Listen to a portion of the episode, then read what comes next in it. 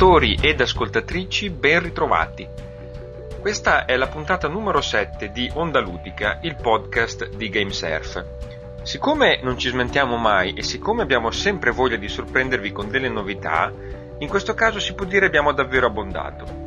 Nello specifico riguarderanno soprattutto eh, la composizione della formazione titolare che scende in campo, perché ci sono alcuni stravolgimenti causati dai soliti acciacchi che flagellano le squadre di campionato, così come anche avviene con i pornodivi della scena omosessuale. Stavo a intuire a quale delle due fasce appartengono i due conduttori, Fabio e Luca, che sono stati sostituiti in questa puntata.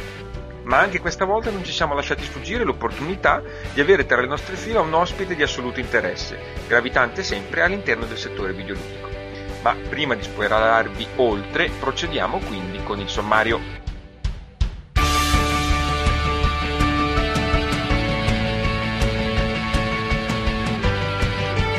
Si parte naturalmente con l'introduzione del nostro ospite. In questa puntata parlerà insieme a noi Simone Magni, in arte Yoshi, game designer di Milestone da qualche anno a questa parte, che ha lavorato e sta tuttora lavorando allo sviluppo dei giochi della più grande software house italiana, come ad esempio Superstars V8 Next e SBK 2010.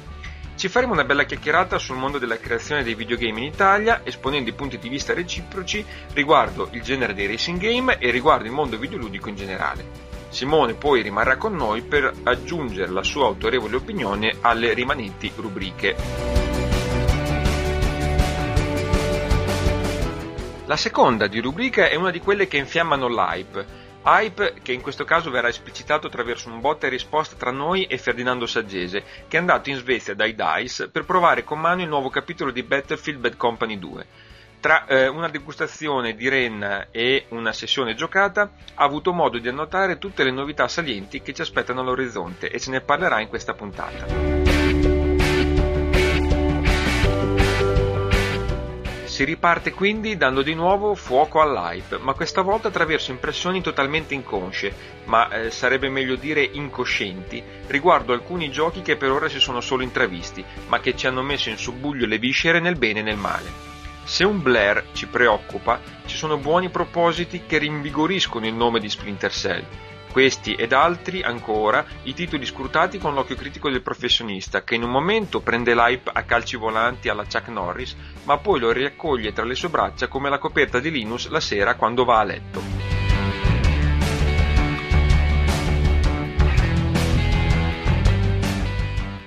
Dalla padella sul fuoco dell'hype all'abbraccio delle news Calpestiamo velocemente i carboni ardenti delle dichiarazioni più spavalde, prima che il flame ci arroventi la pianta dei piedi e ci obnubili l'anima.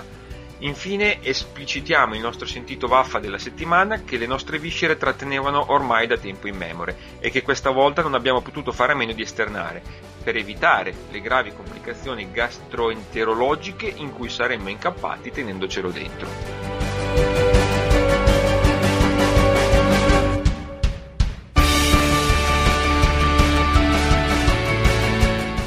Concludiamo con l'immancabile posta dei lettori, ovvero dando spazio alle missive che ci sono giunte all'indirizzo ondaludica-gamesurf.it.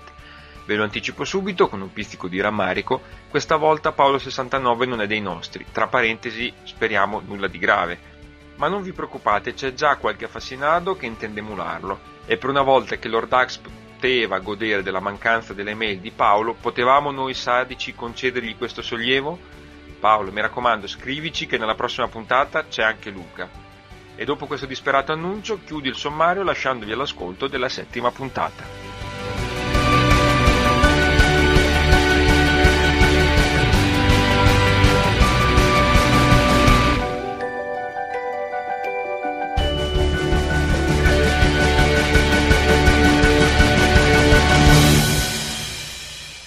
Amici di Onda Ludica, buonasera, ben ritrovati. Siamo qui, eh, siamo come al solito la truppa di debosciati che viene a disturbarvi e vi deturpa le orecchie. E con il sottoscritto Viper Fritz abbiamo eh, il classico Fabrizio Cirillo, Mr. Bix, ci sei? Ciao a tutti. E poi abbiamo la nostra vecchia conoscenza Ferdinando Saggese. Ciao che è comparso in una vecchia puntata, forse ve lo ricorderete. E infine abbiamo l'ospitone della serata, che è il mitico Simone Magni. Ciao a tutti. Ospitone mi sembra una parola grossa, comunque grazie Beh, dell'accoglienza. Non minimizzare subito, non minimizzare. Simone Magni, che quindi è un eh, game designer italianissimo e che a differenza di tanti altri non è andato a cercare fortune all'estero, ma ha deciso di fermarsi qui nel bel paese. Per fermarti qui nel bel paese, dove hai trovato casa? Dove potevi trovare casa se non in un'azienda che noi tutti ormai conosciamo? Sì, eh, lavoro in Milestone ovviamente, che è l'unica praticamente software house italiana di livello internazionale più o meno e, mm, e, niente, lavoro lì come game designer da ormai tre anni, lavoro in Milestone da cinque in tutto, ho iniziato come tester. E niente, tengo alto la bandiera del game design italiano, che non è particolarmente poderosa a livello internazionale, però insomma, cerchiamo di farci valere. Sì, anche sarà interessante dopo, magari nella posta c'è uno, un lettore che ci fa una domanda un po' specifica proprio anche sul eh, diventare tester oppure anche l'eventuale professionalità di, di, certi ambiti come diventare poi un game designer appunto o eh, poter eh, far parte di questo settore in una maniera o nell'altra, quindi magari ci darei qualche consiglio. Invece sì. sono curioso subito di lanciarti nella descrizione di quello che è poi la tua professione, il tuo lavoro, cercando di chiederti esattamente, proprio nello specifico, che cosa fai, cioè di che cosa ti occupi e come muovi il tuo mouse e come, come, lo utilizzi e per creare che cosa nello specifico. Allora, in generale il game designer fa molte cose che variano a seconda del tipo di gioco. Noi ci occupiamo di giochi di corsa, come immagino sappiate, e quindi insomma il fare il designer da noi vuol dire un certo tipo di cose che non è per esempio il lavoro di un designer che fa gli FPS. Quindi noi fondamentalmente usiamo strumenti molto semplici che possono essere tipo dei banali PowerPoint o Word per proprio la fase di progettazione iniziale in cui descriviamo come sono i menu o uh, come, insomma, come, si struttura il gioco a livello macro e poi attraverso dei, dei tool diciamo, sviluppati internamente stabiliamo so, la guidabilità delle macchine per esempio il, il, le traiettorie che deve seguire l'intelligenza artificiale questo tipo di cose qui quindi abbiamo due livelli praticamente di lavoro su un gioco, uno che è la parte di progettazione quando il gioco ancora non c'è se non nella nostra mente e uno quando il gioco inizia a prendere forma, diciamo noi lo, lo rendiamo divertente per la gente che lo deve giocare. Ecco, quindi praticamente tu, eh, una prima fase di concetto dove tu un po' cerchi di dare un po' quella che è l'organizzazione del gioco, no? mi hai parlato di menu, mi hai sì, parlato esatto, di... Esatto. E poi il, nost- cioè il, nostro lavoro funziona così, il nostro ruolo. Arriva, arriva, uno e ci dice dobbiamo fare il gioco sulla MotoGP. Facci un progetto e vediamo se, se, sembra divertente.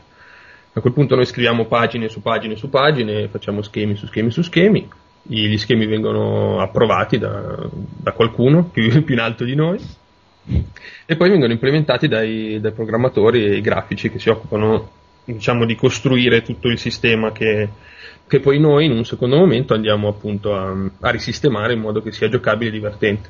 Si può dire un po' che in fondo costruite quella che è la sceneggiatura dei, dei giochi, in questo caso trattandosi di racing può suonare un po' così, però... Sì, in un certo senso sì, sì, che poi appunto in un gioco di racing la, la parte di sceneggiatura diciamo è, è, minima, però effettivamente una parte del lavoro del designer è proprio scrivere la storia in, in giochi con più, più story oriented, diciamo così, il, sono dei designer che si occupano di scrivere la parte narrativa del tutto. Sì, si, può dire, si può dire anche che poi schiavizzate i tecnici. Ma magari fosse così. no, diciamo che si collabora, poi noi diciamo ai tecnici quello che devono fare, però anche i tecnici ci, ci impongono dei limiti ovviamente, perché sono alcune cose che non possono essere fatte. Sarebbe un mondo meraviglioso se tutto quello che dico io viene fatto nel gioco, ma purtroppo non è così. Immagino. No, però quello che mi chiedevo io, eh, avendomi tu descritto più o meno quello che, che fate, è chiederti sostanzialmente se tu decidi più o meno come, vorrà, eh, come vorresti che fosse o come vedi possibile un uh, gioco di racing game, diciamo così. Mm e poi eh, cerchi di progettarlo, cerchi di tirarlo giù. Eh, se fai un tipo di racing game, diciamo più o meno simulativo, quindi magari più tendente all'arcade per un certo tipo di utenza o più eh, simulativo tendente verso un altro tipo di utenza, eh, credo che anche tutto quello che va dietro eh, al puro tecnicismo, appunto, ovvero eh, come strutturare un'eventuale carriera oppure come mettere fuori, come far sviluppare la progressione nel gioco, le gare, le competizioni, eccetera, sì. sia un po' strettamente correlato all'impronta che si vuol da, vuole andare a dare il gioco. Quindi mi chiedo, se uno decide di fare un gioco, diciamo in questo caso più simulativo, poi ti dovrai rivolgere, penso, ai tecnici e dire che vorresti un gioco che eh,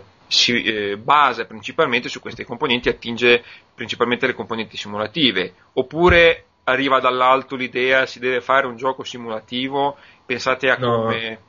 Allora, un, il, diciamo che la, il design di un gioco è frutto di un continuo scambio tra le, tra le diverse parti in causa, diciamo così. Chiaramente il primo, proprio il primo passo è decidere l'impronta che deve avere il gioco, nel senso che io ricordo ancora le riunioni del, del primo Superbike dell'epoca moderna, diciamo così, uh-huh. del mhm. Superbike 2007, in cui nelle prime riunioni proprio abbiamo deciso che impronta dare non solo al gioco ma a tutta la serie, perché comunque si, si trattava di, dell'inizio di una nuova serie di giochi e mi ricordo che all'epoca si era deciso di puntare su un certo realismo, riprendendo quello che era poi Superbike 2001. Vecchia serie, certo. Esatto, storica serie di Milestone. E da lì poi si è sviluppato il tutto, però come si dice, all'inizio queste riunioni partecipavano più o meno tutte le parti in causa, per cui i designer, i programmatori sia della parte fisica che del, della parte gioco, i vari, le varie, dice, i vari producer, insomma la gente che si occupa di, di dirigenza di produzione e in questa parte lo scambio è, cioè non è un'idea che viene da un designer e cade dall'alto e la gente ci si deve adattare, uh-huh. viene creata più o meno insieme con un lavoro di squadra. Poi sui minimi, come si dice, sui minimi dettagli, una volta data l'impronta, allora lì sì che il, che il designer ha una certa, diciamo, indipendenza eh, di, di, giudizio, nel senso, sempre per rimanere nell'ambito Superbike, eh, l'idea di riprodurre tutte le sessioni del weekend pedissequamente o uh, magari scegliere di farne solo 4 per rendere comunque l'idea del weekend ma senza essere completamente simulativi al 100% lì lo sceglie il designer fondamentalmente mm, certo. perché non cambia molto dal punto di vista dell'implementazione quindi fate una sorta di quelli che si chiamano brainstorming, giusto? Esattamente, esattamente, si comincia sempre così, perché comunque il, almeno in Milestone lavoriamo così, ma il progetto deve essere condiviso dalle sue diverse anime eh, nel senso se i grafici vanno da una parte, i designer vanno da un'altra, i programmatori da un'altra ancora, poi il gioco, il prodotto finale ne risente perché comunque non viene, fuori un, un, prodotto organico. Immagino.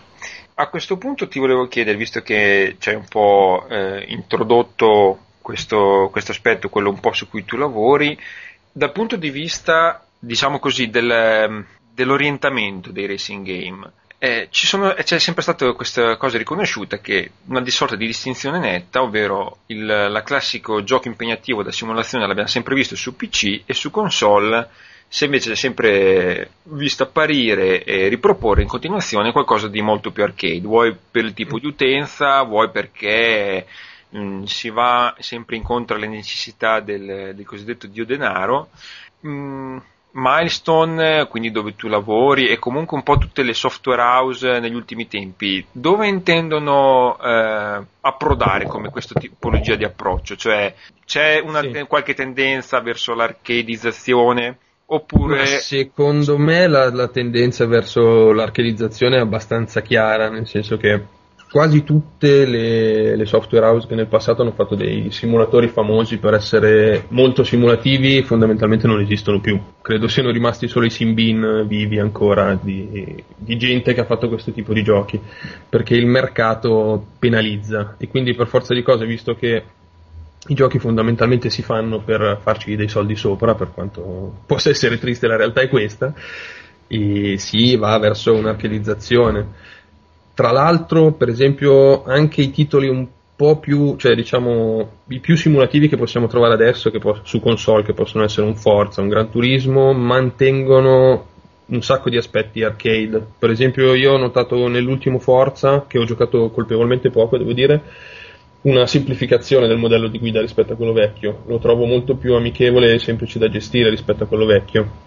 Secondo me, proprio per cercare di allargare ulteriormente il mercato di gente che può giocare a forza e divertirci, insomma. Io disattivando tutti gli aiuti non ho nessun problema a tenere, come si dice, a, far, a gestire una frenata facilmente in forza 3. Nel 2 la questione era molto più complicata.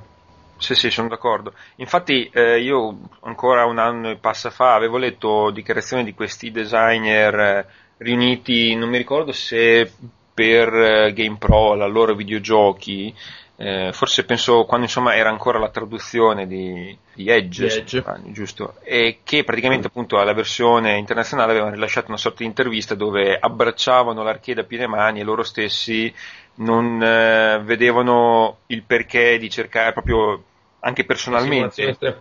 Perché Sì, ma io sono, abba- sono abbastanza d'accordo. Io di gusto mio preferisco i, come si dice, dei giochi con so- sotto un, eh, un bel motore simulativo, ma un, eh, dice? Poi, poi un, un sistema di gioco più amichevole. Per dire, a me piaceva molto giocare a Formula 1 Grand Prix ai tempi, però con tipo 5 aiuti su 7 attivi. mhm. Perché comunque se, se il sistema fisico sotto è simulativo e posse- cioè, è, molto, è fatto bene dal punto di vista della simulazione della fisica, si sente. Poi però l'idea di star lì a, a gestire ru- ruote che pattinano, f- frenate senza ABS, cose così mi, fa, mi annoia un po', perché comunque non hai le reazioni che hai su una macchina vera. Io quando, sono, quando gioco un gioco voglio giocare, non voglio stare lì a lottare con, con cose di cui non ho la sensibilità. Forse anche cose di cui si avrebbe bisogno, ad esempio, di un volante, di una pedaliera per poter apprezzare Sì, veramente. tra l'altro, tra l'altro. capisco che la gente possa, alla gente possa piacere, però non è il mio, non è la mia cosa, nel senso che voglio rilassarmi quando gioco, non voglio stare in tensione per, per tutto un giro de- di, di Monza, che è una pista relativamente facile per dire. Ecco, il massimo. Però capi- no, però capisco che ci sia gente a cui piace, ma allo stesso tempo sono convinto che ci sia più gente che ha il gusto come me, nel senso che quando gioca si vuole rilassare, non vuole avere una sfida estrema, diciamo così. No, assolutamente. Ah. Poi. Volevo solo chiedere se poi questa cosa, prima hai detto che eh, diciamo i giochi più simulativi hanno meno presa sul pubblico, non è Sì. il fatto che eh, questo non è dovuto al fatto che si faccia un po' fatica a creare un gioco che sia sia simulativo e che magari fornisca una struttura ludica un po' più complicata. Mi spiego meglio, faccio un paio di esempi. Race Pro aveva una, una era una buona simulazione anche per, per le console. Sì. Però poi dal punto di vista ludico non aveva una struttura articolata come quella di un titolo come Forza. Quindi eh, la simulazione era un po' fine a se stessa, non c'era un... eh, anche la modalità single player sembrava messa lì un po'... sembrava un po' Sì. buttata lì. E non credi che non si, riesca, non si riescano a vendere questo tipo di gioco proprio perché alla grande simulazione non si riesce poi a far corrispondere anche una struttura ludica un po' più articolata che coinvolga il giocatore per più di, di un paio di mesi, insomma. Sì, un, nel sen- nel senso il discorso della struttura di gioco è piuttosto complesso, nel senso per esempio tu dici che Forza ha una struttura più, diciamo, più appagante, più complessa per il giocatore. Io non sono particolarmente d'accordo, nel senso che Forza comunque alla fine giocato in singolo io lo trovo, l'ho trovato parecchio noioso, nel senso che non ti dà grossissimi stimoli al- Sì, all'andare avanti se non eh, credo collezionare nuove macchine, sbloccare nuovi eventi senza, senza essere particolarmente ricco da questo punto di vista. E però il vero, multiplayer offre davvero una, una scelta decisamente più ampia di un Race Pro che No, invece certo, certo, il- è il- più centrato sì, sulla ok. simulazione. Sicuramente, ma però il multiplayer è un altro discorso, secondo me. Nel senso che il multiplayer eh, è, è- sì, è proprio un altro campo da gioco, non so come dire. Un, un multiplayer buono con, con un paio di modalità di gioco. Cioè, nel senso, se hai una fisica buona, un multiplayer buono lo tiri fuori anche con un paio di modalità di gioco. E Forza, secondo me, vince molto dal punto di vista del- proprio della fisica, anche su Race Pro, che comunque è, è messo bene da quel punto di vista. Perché riesce, Forza riesce a, a piacere molto a tutti mentre Race Pro non è così amichevole. Comunque, al di là di questo, sì, in parte può essere più che altro perché i giochi molto simulativi tendono ad avere anche una struttura molto simulativa e quindi tendenzialmente piuttosto noiosa per chi non è molto appassionato di, di quel tipo di corse. Ripenso appunto a Formula 1 Grand Prix, famoso gioco di Crammond, che come struttura di gioco aveva una banalissima sequenza di sessioni di gara, cioè delle sessioni simulate con la- col giusto ordine di, Sì, sì, tipo campionato. Se non succedeva effettivamente nient'altro. E effettivamente può essere noioso per chi invece, diciamo per, per chi viene dalla generazione PlayStation che vuole sbloccare le cose, vedere luci, azioni e colore ogni volta che vince qualcosa. Però non, non sono così convinto che sia quello il motivo, credo che sia proprio più una questione del fatto che i giocatori sono cambiati. I giocatori vogliono, di oggi, secondo me, vogliono mettersi davanti alla loro console, accenderla, fare una partita di un quarto d'ora rapida, divertirsi, magari vincere facile e, e spegnere il tutto, cosa che con un gioco dall'approccio simulativo non è possibile fare. Io adesso eh, dico la mia in questo senso perché anch'io ho una visione un po', eh, tra virgolette, eh, trasversale rispetto a queste, nel senso, allora, io sono uno che apprezza sicuramente eh, le parti, diciamo, eh, simulative, quindi mi è piaciuto tantissimo Forza, come anche Gran Turismo nel suo evolversi, anche se meno sotto certi aspetti, e mi è piaciuto come te tantissimo le simulazioni di Grammond, quindi Formula 1 e GTR e Air Factor, eccetera, su PC. Sicuramente Forza può migliorare molto dal punto di vista dell'arcade, non solo come tu dici dalla, dal punto di vista della di come è stato sviluppato nella fisica, ma dal punto di vista invece di come è progettato, magari essendo anche il tuo campo come game design, nella struttura, ovvero nella progressione delle gare. Io eh, quello che vedo io in questo senso qui di difficoltà nel produrre un gioco che riesca a coniugare le due cose è, ehm, per quanto ho visto io almeno, una questione anche di risorse. Io faccio un esempio per, chi- per chiarire questa idea qui. Un gioco come Toca, che eh, ha entusiasmato tantissimi Tocca e Tocca 2, aveva un, ehm, una fisica tutto sommato discreta, eh, con eh, una struttura della storia fatta a carriera, con i personaggi, le cutscene, tutte queste cose, che ti eh, diciamo, immedesimava di più eh, nella situazione, come pilota e come tutto.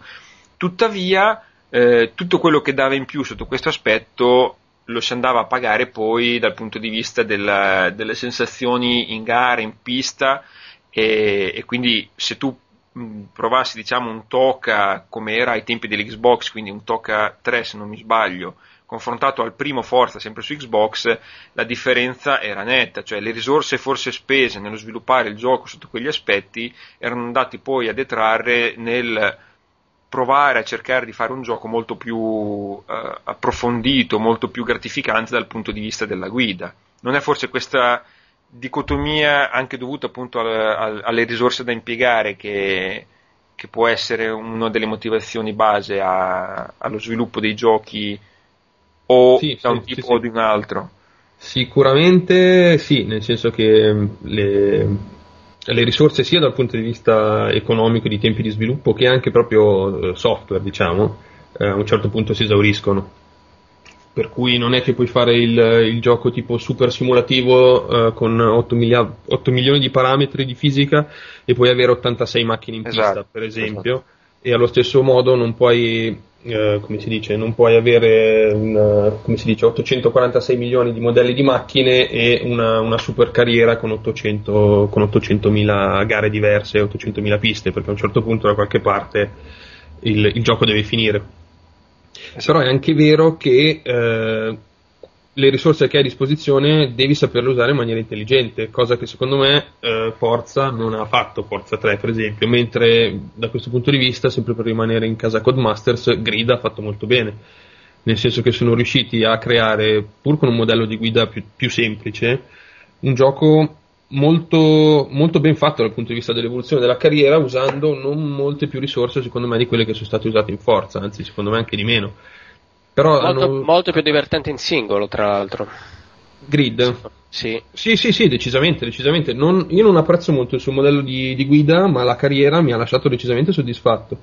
Perché comunque quello che avevano l'hanno strutturato bene, l'hanno, con una bella presentazione anche visivamente parlando, ti fornivano una, una discreta varietà di gare, anche dal punto di vista della cioè della passione per le corse era, era, fatto bene perché comunque ti mostrava il, il modo di, di correre eh, europeo, giapponese, americano e quindi anche l'appassionato di corse era, era gratificato dal gioco e, eh, ed era vario, si giocava con piacere. Forza, pur essendo eh, molto grosso, perché comunque c'è tanta roba in Forza, nella, nella carriera, seppur snellita rispetto al 2, manca il, eh, questo, questo, sforzo diciamo, creativo per renderla uh, piacevole in sì, cioè da giocare fondamentalmente. È tutto molto bello, a parte la progressione in gioco che non si.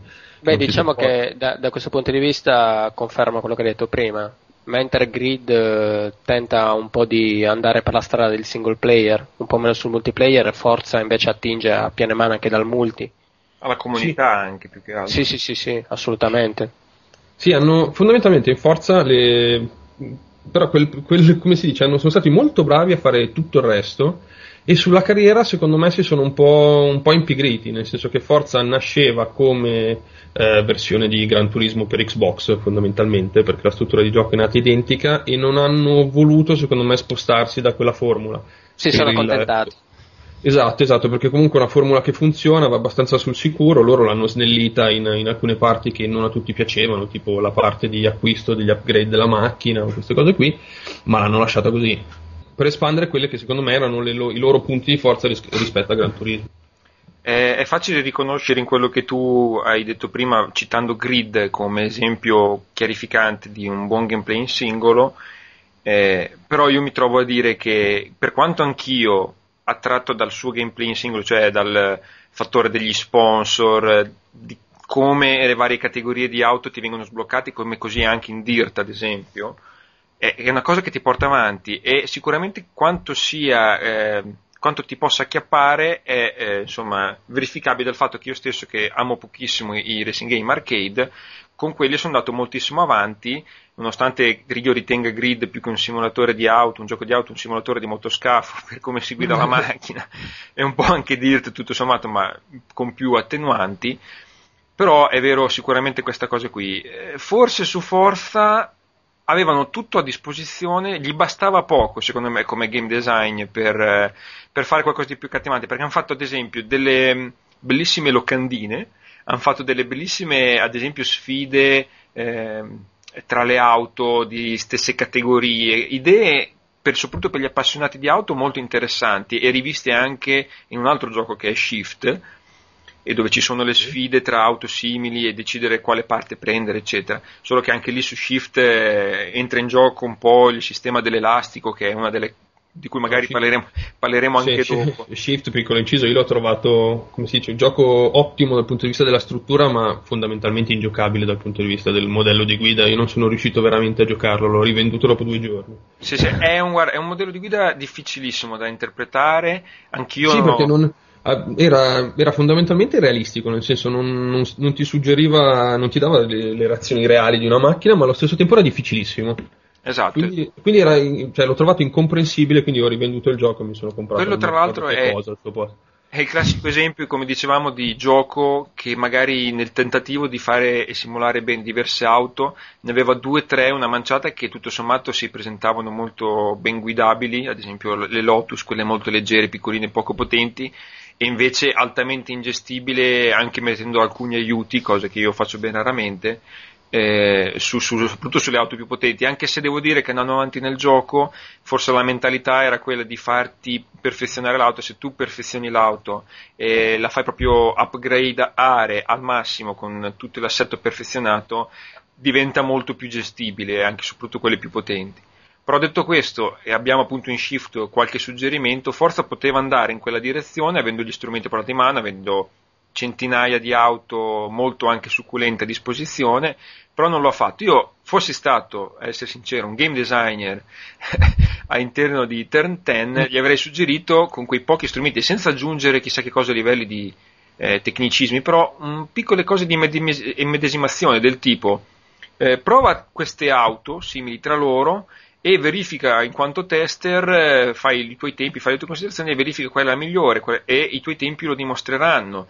E, e così, perché c'è un tantissimo anche su, sul forum che tutti e due, eh, io e te Simone, eh, frequentiamo, che è TFP, c'è tantissima gente che gli piace fare con questi tipi di giochi, con Gran Turismo e con Forza, e io stesso ricalco, ricado in questa diciamo sì, malati di mente malati di mente che si creano io mi creo i miei file Excel in cui tiro giù classifiche di tempi di auto cose impossibili di questo genere qui e quindi immedesimarli farlo fare questa cosa al gioco e non a, alle pazzie e le devianze mentali dei sottoscritti sarebbe stato quella cosa che dava che ti portava avanti nella carriera senza eh, facerti, farti pesare questa, questa ripetitività posto che secondo me Forza preso a piccole dosi e in determinate gare, perché ne alcune che effettivamente la scarsa sfida azzera un po' proprio l'immedesimazione, in alcune gare dove prendi la macchina giusta e hai l'IA alla tua portata, l'impegno ti fa un po' passare la, la ripetitività,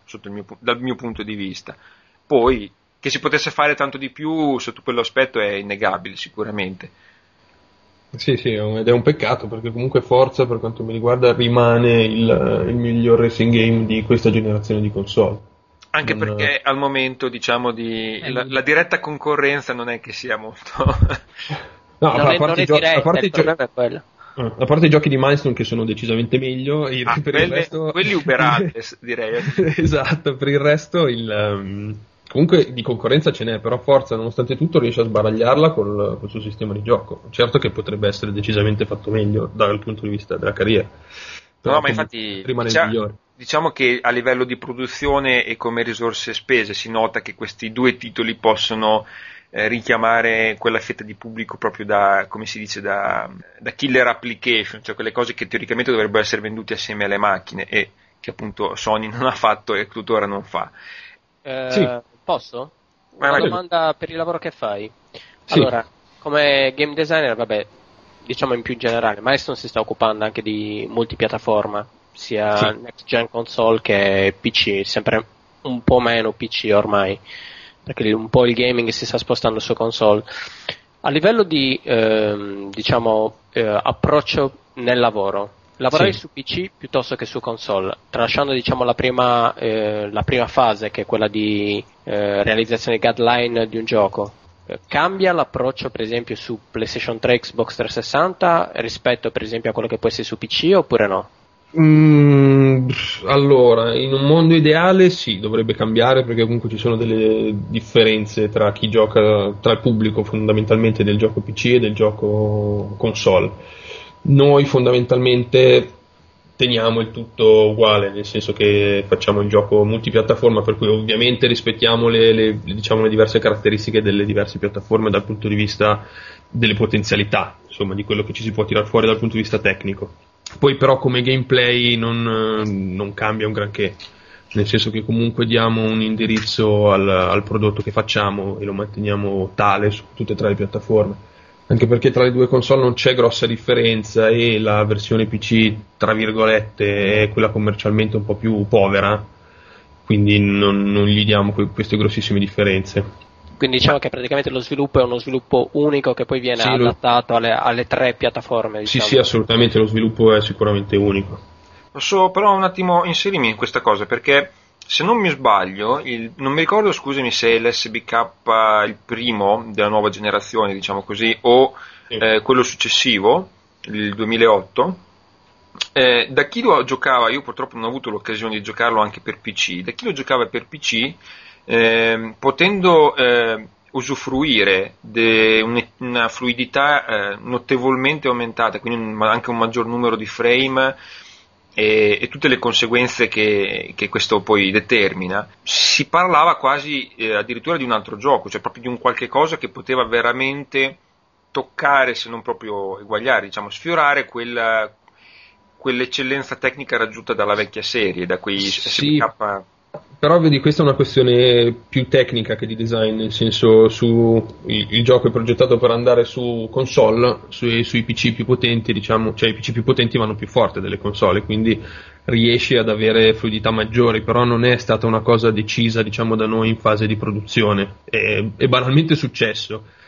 No, perché a volte proprio su console si cerca quella, quella mancanza di quel feeling che certi giochi su PC hanno, poi magari questo potrebbe essere un esempio che lo stesso gioco purtroppo su console non riesce ad arrivare proprio per, per mancanze poi fisiche delle macchine e non tanto di progettazione, o mi sbaglio?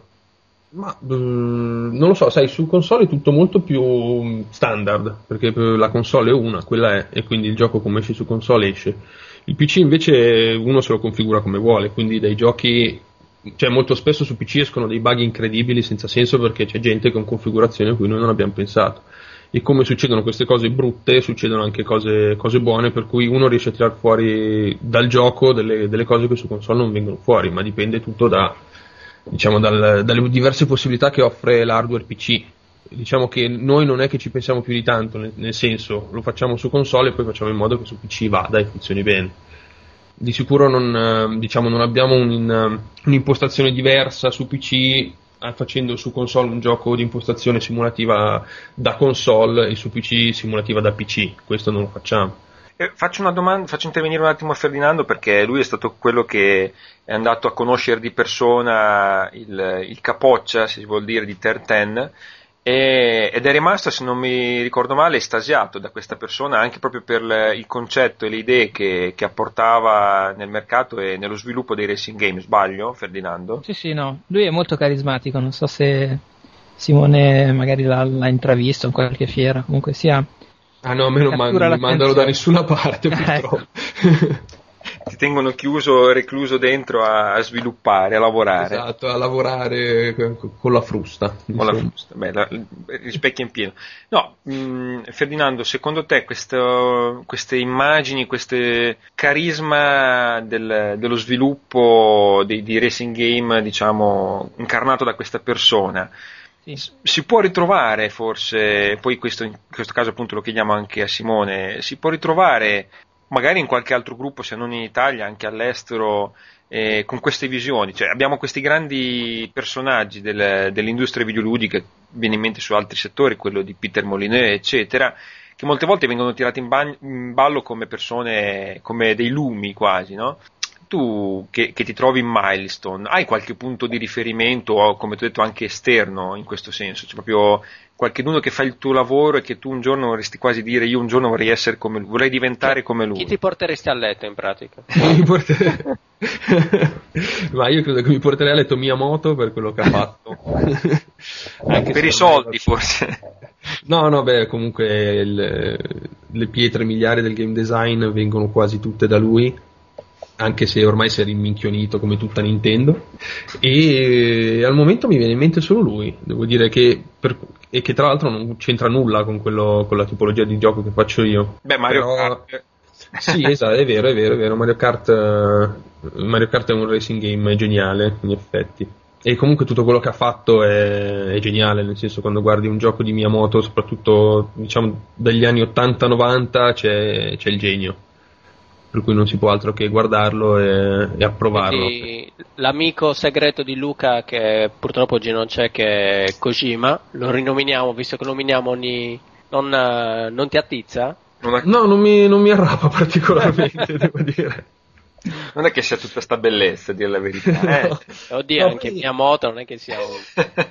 Però sai, come si dice, Kojima, i giochi di Kojima sono molto pomposi, ma allo stesso tempo, come dire, faticosi. Invece Miyamoto, i giochi di Miyamoto, i vari Mario Kart, Mario, Mario tutto, sono giocabilità pura, nel senso tu prendi in mano un pad e giochi.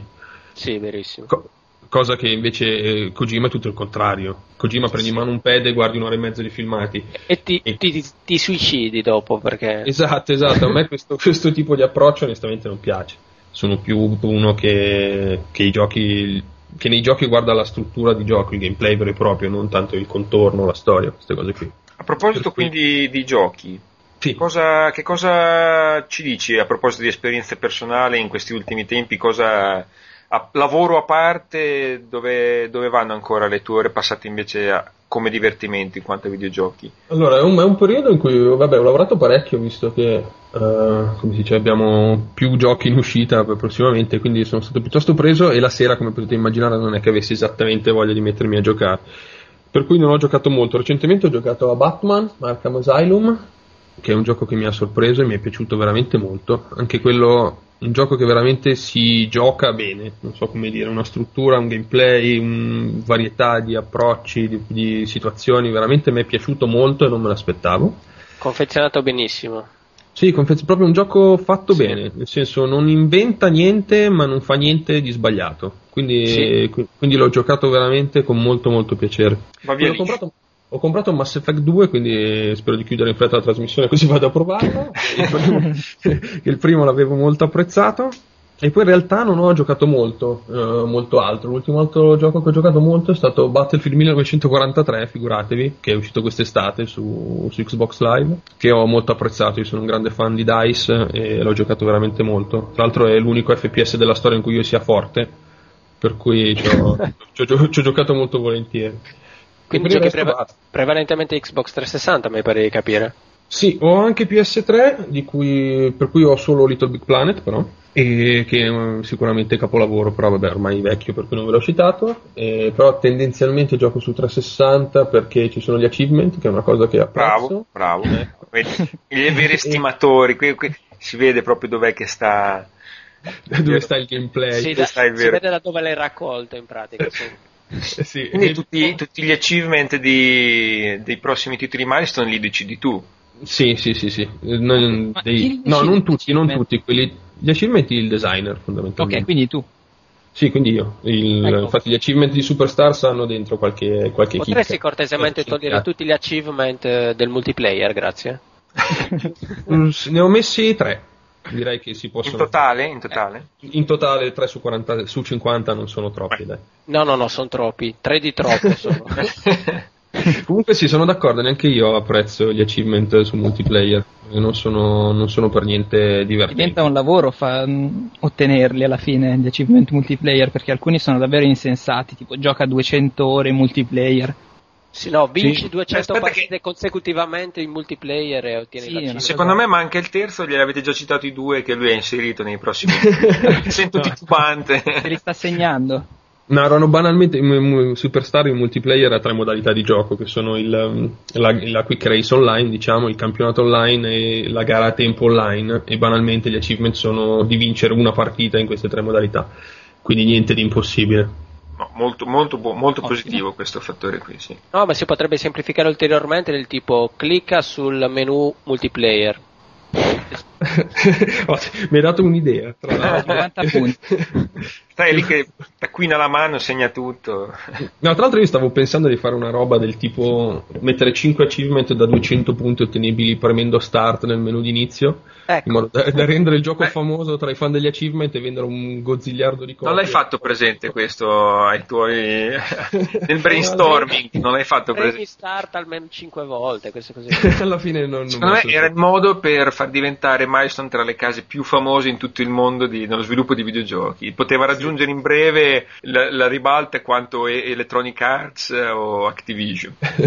Vuoi parlarci quindi, se vogliamo andare un po' più nello specifico, di, di che cosa ha occupato eh, recentemente? Occupato su, esatto, su questo sviluppo di giochi in uscita per Milestone. Allora, al momento sto lavorando a SBK 2010, che però è ancora in lavorazione, i cui dettagli sono più o meno riservati. Diciamo, comunque, se qualcuno ne volesse sapere di più, può cercare il blog degli sviluppatori che è in giro in rete. Adesso, ovviamente, non mi ricordo l'indirizzo, ma se uno cerca blog Milestone SBKX, trova tutto quello che, che, che, che gli può interessare, tra virgolette. E, e ho appena completato lo sviluppo di Superstars V8 Next Challenge, di cui ero proprio a capo della sezione di design che è il seguito di un gioco uscito l'anno scorso, un gioco budget in realtà.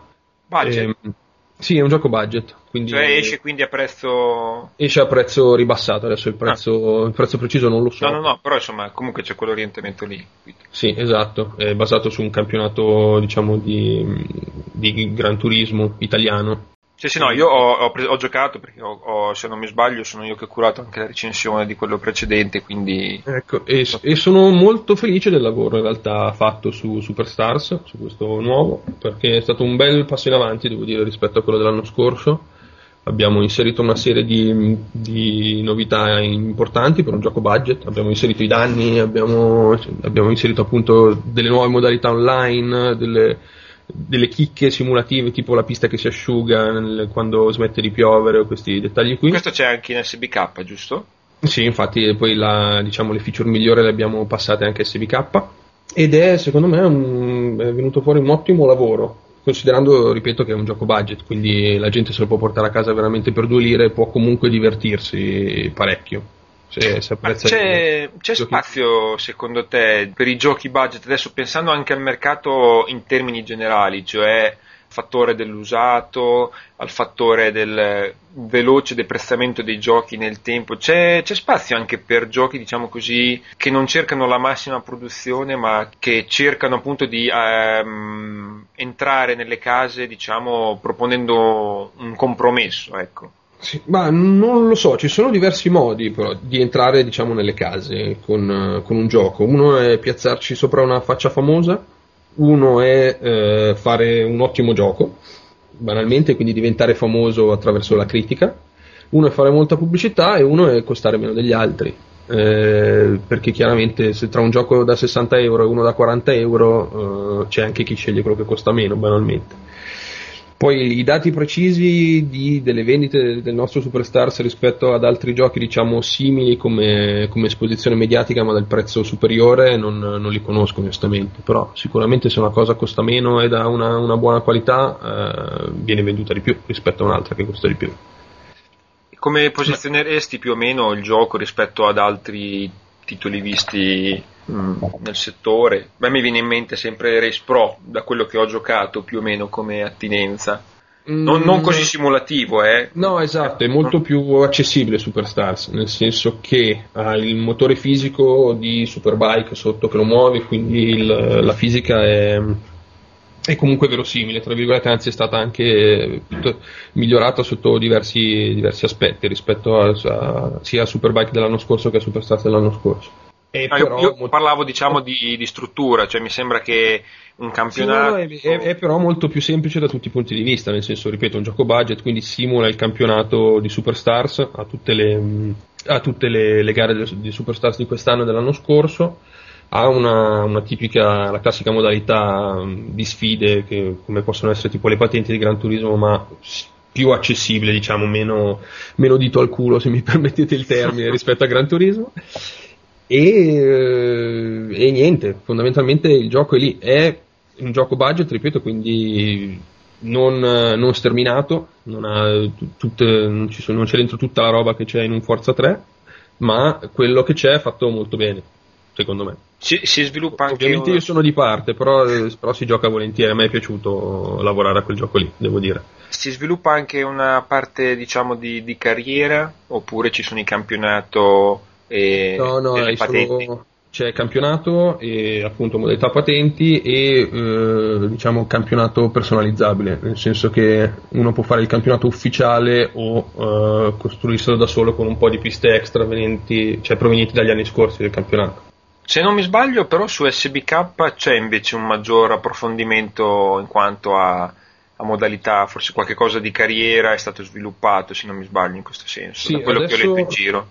Sì, sì, sì, per l'anno prossimo è prevista, è prevista una modalità carriera finalmente in SBK, però ripeto, qua è, qua è territorio minato. Diciamo. Minato, no, è solo una considerazione che mi permettevo di fare. Sì, sì, per... sì, Avendo... Noi nella nostra, nella nostra, storia abbiamo già sviluppato una modalità carriera, tra virgolette, che era quella di MotoGP 2008, esatto, altro titolo di esatto. cui ero a capo della, del reparto di design. Purtroppo, uh, come si dice, MotoGP, 2000, MotoGP, diciamo, la serie non la facciamo più noi, per cui l'esperienza della carriera di MotoGP sarà un attimo interrotta. Comunque, da parte nostra, la voglia di mettere insieme una modalità carriera c'è, c'è, c'è sempre stata, quindi adesso in, in Superbike, diciamo, la stiamo sfogando. No, è giusto perché io, se mi posso permettere, eh, quando proprio c'erano questa, diciamo, com- mh, eh, parallelismo tra MotoGP e SBK, cioè quando uscivano più o meno negli stessi periodi e giocavo sia uno che l'altro, eh, è vero che in SBK c'era molto più spinto il motore fisico e questo attraeva di più, però eh, trovavo MotoGP un prodotto molto più bilanciato, molto più... Mo- MotoGP il nostro, intendi? Il vostro, il vostro, sì, sì, sì, sì. Mm. parlo di quel MotoGP lì.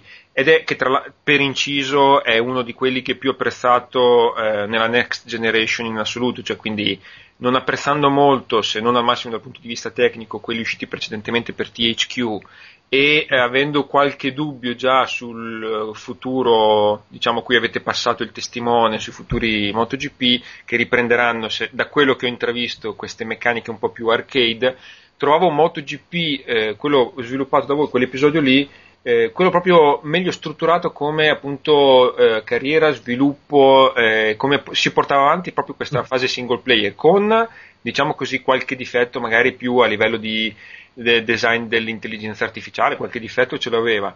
Però io ho, ho ricevuto, diciamo, con dispiacere la notizia che non lo sviluppavate più voi, proprio perché avevo il timore che tutto quello visto di buono in MotoGP andava perso e su SBK non venisse ripreso. Tu invece mi stai dicendo un po' il contrario.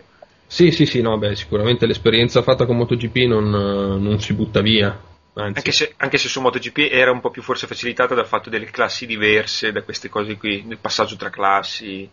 Passato. Sì, sì, però vedrai che, che, che ti, c'è, c'è da ben sperare, no, mi rincuoro. C'è da ben sperare, puoi stare, puoi stare tranquillo da questo punto di vista. Mentre sono d'accordo con te, è brutto dirlo, ma devo dirlo perché veramente raramente ho visto una roba così deludente. Il nuovo MotoGP veramente promette male. Nel senso, è brutto che lo dica io. No, no, ma. Sono nostri diretti concorrenti, insomma, sembra un po' una sporcheria, ma lo dico veramente onestamente. È, è proprio brutto, secondo me. Se uno si vede i filmati, è, penso il peggior gioco di moto che abbia mai visto dai filmati. Poi spero, spero onestamente che mi smentiscano all'uscita, però. Così avanti non, non mi espongo, però effettivamente mi è sembrato da quel punto di vista un passo indietro, sebbene rendo conto che c'è chi apprezza anche in questo caso un po' lo stile che era anche quello di THQ, cioè queste moto che si piegavano un po' a ondeggiamenti un po' così fuori dal, dalla realtà, però vabbè. Sì, io, io neanche quelli di THQ, uh, eh, come si dice, apprezzavo, preferivo quasi addirittura quelli di Namco, che nell'essere totalmente irreali almeno avevano... Avevano una loro coerenza. Av- esatto, esatto, mentre quelli di THQ l'ho sempre trovato un po' folle come modello di guida. Esatto, è un po' quello infatti che anch'io ho sempre sottolineato e eh, purtroppo quelli di THQ secondo me ha avuto molto successo anche derivante dalla serie per la vecchia Xbox dove anche lì stava facendo iniziare a sdoganare le componenti di multiplayer e chi un po' tutto il pubblico attratto da quelle parti poi è rimasto diciamo un po' in casa con i prodotti successivi. Questo è il mio punto di vista anche se posso benissimo sbagliarmi. Non so Ferdinando, Fabrizio avete qualche domanda specifica da rivolgere? No, io volevo chiedere se ehm, lui che è designer in Milestone si diverte come designer in Turn 10 perché sia Yamauchi che Greenwald hanno, guidano macchine pazzesche, fanno cose fuori dal mondo, non so se in Italia funziona alla stessa maniera. Ma eh, purtroppo no, nel senso ogni tanto, ci regalano una, ogni tanto ci regalano una cartata aziendale e questo è tutto quello che mi è concesso. Una? Dire. Scusami, una? Una, una gara di go-kart. Ah, kart, beh. beh, beh è già quello. Tra l'altro sono vice campione aziendale, quindi sono anche fortissimo. E, e, and- e, andrai a steccare tutti con eh, tutte le volte col foglio alla mano delle prestazioni raggiunte. Sì, sì, no, ti dico solo che ho la coppa sul tavolo. E nonostante sia vice campione, ho fatto anche il giro più veloce in gara, quindi me ne, me, me ne, bullo ancora adesso, un anno e mezzo dopo la gara. E per il resto, però, no, eh, diciamo che non ho, non ho, di questi mezzi a disposizione. Insomma, non è che vado a girare a Monza ogni eh, io, io però. Pretendo... gara se voi, scusate, ma se voi diciamo così, appunto, sviluppate i giochi in cui si guidano anche solo appunto le Superstars vuoto, anche se è una serie meno famosa, una bella prova in pista per tutti gli sviluppatori per sapere cosa stanno andando a replicare su schermo, io dai, la pretenderei, no? Ma sì, se parla con i miei capi e proponigli la Parlo cosa. con Antonio, parlo esatto. se calcia fuori la pilla, va bene. Dopo lo sento, ci vediamo più tardi. Fabrizio, tu so che non sei un frequentatore assiduo né di cartodromi né di giochi di racing game, o sbaglio? No, invece in linea di massima cioè, li gioco. Non, non sono un assiduo giocatore di, di, questa tipologia di videogame, però non, non mi dispiace. Devo essere sincero, è un approccio un po' più arcade. Parlavate per esempio di, della serie MotoGP, a me per esempio uno di quelli che mi era piaciuto di più era il MotoGP Climax, il primo, perché già negli altri secondo me aveva perso molto del suo... Diventava troppo difficile? No, diventava troppo brutto, è diverso, perché nella sua natura arcade riusciva a essere inutile come gioco. Però no, no, no non mi dispiace affatto. Uh, rispetto per esempio a un Forza Motorsport 3 che apprezzo, prediligo molto di più un Race Driver Grid o un uh, Dirt 2 che mi diverte molto di più, anche perché io eh, prediligo il gioco, come avrete capito, in single, single player. E non hai devianze mentali come sottoscritto. Esatto, non mi metto la tuta prima di giocare a forza come fai tu. Esatto. Sì, in, eff- in, effetti quella delle tabelle Excel è abbastanza grave, eh, devo dire. No, sì, sì, lo so. Se fosse solo quello. ah, c'è di peggio. Eh sì. No, il bello è che adesso ne ho parlato in termini così vaghi, ma se li facessi vedere non lo faccio perché veramente chiamano qualcuno e mi interrano, eh, quindi... no, al massimo passerei, avevo fatto un esperimento che l'avevo messo anche sul forum di GameServe tempo fa, non so se Fabrizio l'aveva mai visto, se te l'aveva passato Luca. Eh, avevo trasposto una sorta di rivista videoludica eh, non so se tu conosci anche tu Simone le classiche riviste Evo, eh, piuttosto che automobilismo, piuttosto che classiche riviste di auto, però sì. effettuata le facevo con appunto PGR soprattutto e Forza, dove potevi, i primi giochi in cui era facile prendere la foto dal gioco, cacciarla su internet e poi dopo farne abuso. E allora con quelle prendevo nei forum e impaginavo intere pagine fatte a modi appunto eh, rivista, diciamo così, che imitava lo stile di quelle riviste vere, reali, con le prove delle macchine, le prestazioni, le sensazioni, questo tipo di Sono ufficialmente preoccupato, ti dico. No, ma infatti, Insomma, sono in... questa, aspetta, questa prima... prima... delle pastiglie. Esatto. Ah poi... Esatto, per non allarmare nessuno sono in cura, lo ammetto, quindi mi raccomando non chiamate qualcuno, sono già in cura. Va bene, niente, se non avete altre domande che comunque potremo anche sviluppare in seguito grazie a, ai lettori che ci hanno scritto qualche cosina a proposito o durante comunque il, il dibattimento degli altri argomenti, passerei alla sessione successiva. Passiamo quindi alla seconda fase di Onda Ludica che riguarderà qualche gioco che andremo a giocare presto. Un uh, abbraccio subito dopo la pausa.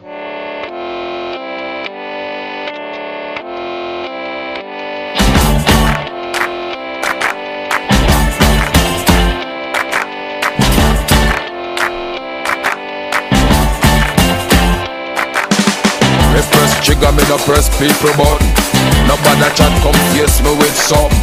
Like how me have 22 in a me something. Then I feel so forget the next thousand. Fool Press trigger me no press people button. Nobody chat come face me with something.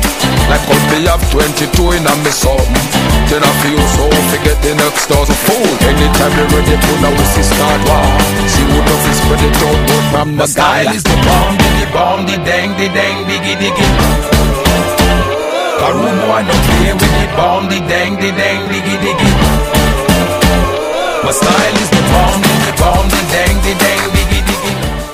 Allora, rieccoci qua, pronti con questa seconda parte di Onda Ludica e questa volta lasceremo ampio spazio a Ferdinando che ha preso un bel biglietto aereo ed è andato a vedere un gioco che attissa molti di noi.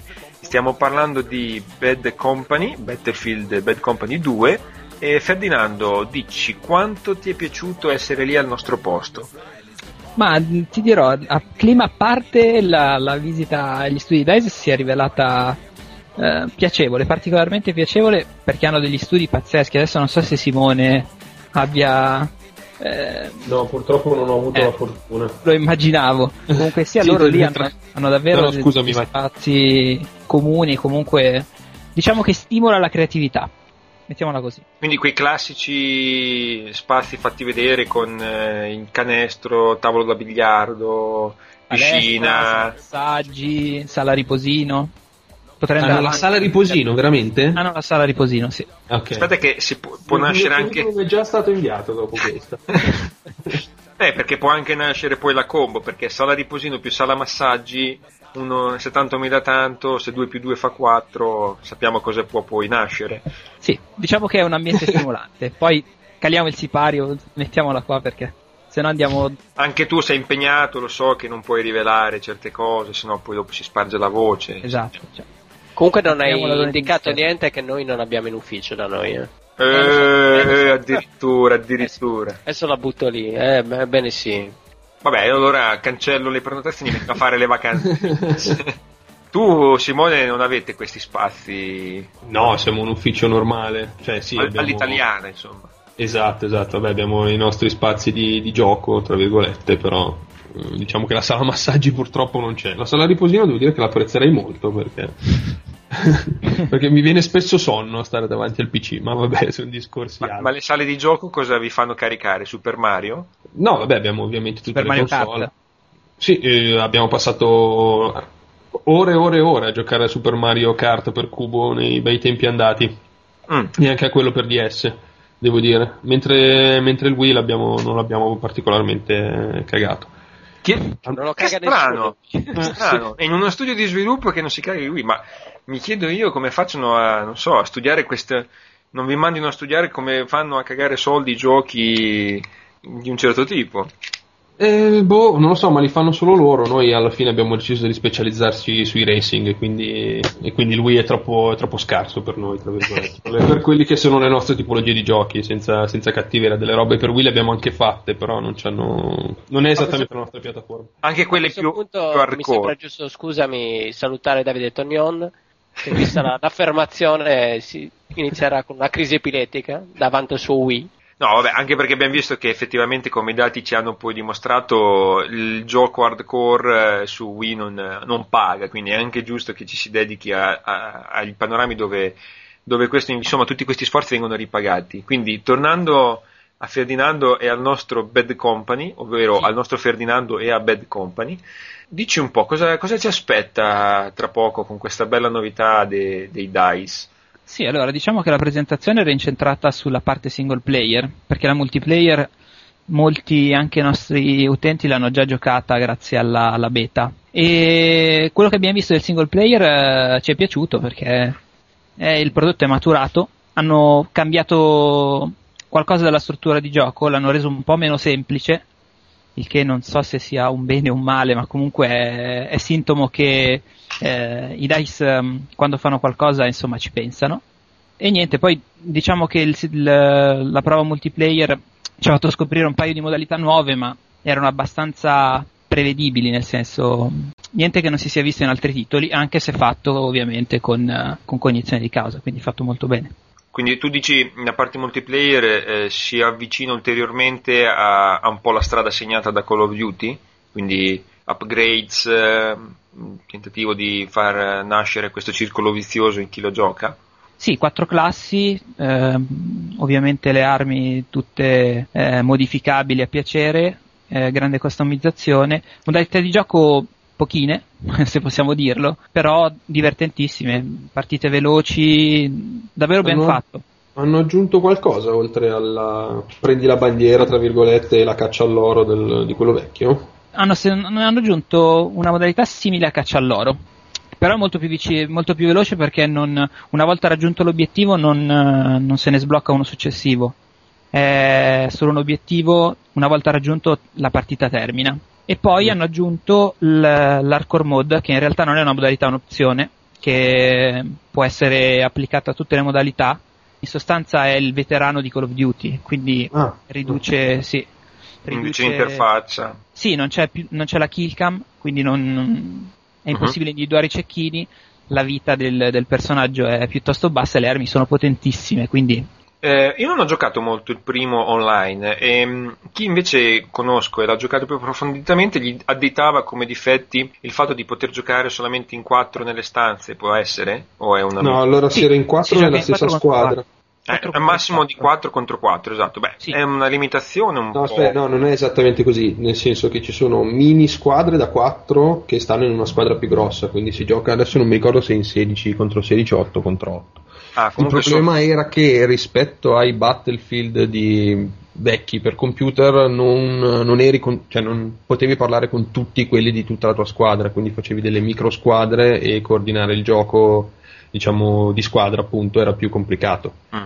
Beh, com- per me che sono un grande fan di DICE il, il, difetto più grosso di Bad Company era quello lì, mm. nel senso che tutta la parte di appunto coordinamento della squadra andava un po' a farsi friggere, tu giocavi con i tuoi tre amici e all'interno, cioè e te la giocavi solo con loro. Gli altri potevi solo sperare che non facessero minchiate. Infatti, eh, penso che questo sia particolarmente da marcare in un gioco come Battlefield che tra le altre cose fa ampio utilizzo anche di mezzi e, insomma non solo il classico andare in giro a killare a destra manca piedi. Sì. Quanto... sì, infatti beh, personalmente ho sempre apprezzato molto di più Battlefield rispetto a Call of Duty perché cioè, lo giocavi con gli amici, non era pura skill individuale, ma cioè, il gioco di squadra era necessario per fare bene. Sì, sì, e in, Call of, in, uh, come si dice, in, um, in, Bad Company questa cosa un po' si perdeva. In effetti ammetto di averlo giocato troppo poco rispetto a quello che avrei dovuto perché era un ottimo gioco comunque. Insomma, rispetto a Battlefield 2 non era così, così buono secondo me. Già il 1943 era più, era più piacevole da giocare rispetto al, al, Bad Company. Adesso spero che abbiano fatto tesoro del, degli errori del primo. Ferdinando, hanno fatto tesoro nel bilanciare queste, queste componenti No, più o meno la, la, storia si ripete, nel senso che è abbastanza simile a quello di, di Bad Company. Però io avevo fatto una domanda specifica, adesso lì poi abbiamo parlato con diverse persone, perché pensando a Mag, ehm, esatto. si parlava un po' sì, del, del futuro del, di questo genere di giochi multiplayer. E loro mi dicevano che secondo loro non sono tanto i numeri o comunque le centinaia di persone che giocano eh, insieme su un campo sterminato e che fondamentalmente agiscono come lupi solitari perché alla fine coordinare, nonostante poi in mag magari quel, eh, il coordinamento della squadra sia anche semplice, comunque si riesca in qualche modo a fare, alla fine si gioca un po' da soli, invece in Battlefield si lavora proprio come un team, che poi è quello che diceva Simone prima. Niente, hanno mantenuto, hanno mantenuto questa cosa e per, che, per far sì che questa, questo aspetto funzioni ovviamente il numero di giocatori non può essere, non può essere troppo elevato. E, e con, con, i mezzi comunque c'è un certo bilanciamento. Ah sì, assolutamente, sì, sì, sì. C'è comunque la possibilità di prendere l'elicottero e di prendere il carro armato senza che questo infici con, eh, con l'andamento della partita, che no, insomma no, si corra per, a tutti i costi al mezzo senza poi giocare in altri modi. Però tu Ferdinando ci parlavi che hai, hai visto e toccato con piene mani anche la parte single player. Sì. Cos'è, cosa, cosa porta di nuovo tu hai parlato di difficoltà maggiore, sarà mica una operation flashpointizzazione? In... No, no, no, assolutamente no. Ehm, in sostanza hanno cambiato il sistema con cui il gioco salva, salva il, la tua posizione. Prima mm, in Battlefield Bad Company quando venivi ucciso eh, resuscitavi come con un procedimento simile a quello delle camere della vita di Bioshock. Cioè ritornavi in gioco e quelli che avevi eliminato erano morti in sostanza, non, trova- non, li trovavi nuovamente. Invece adesso è un sistema checkpoint eh, classico e quindi ogni volta che perdi, perdi una vita i, i nemici che hai ucciso vengono anche loro tornano anche loro in gioco e quindi la cosa si fa, si fa necessariamente più complessa. Anche i livelli di difficoltà più avanzati nel precedente, nel precedente gioco in sostanza eh, si attaccava un po' a testa bassa e si eliminavano quelle due o tre unità che poi davano un grande vantaggio quando poi si, si resuscitava, insomma.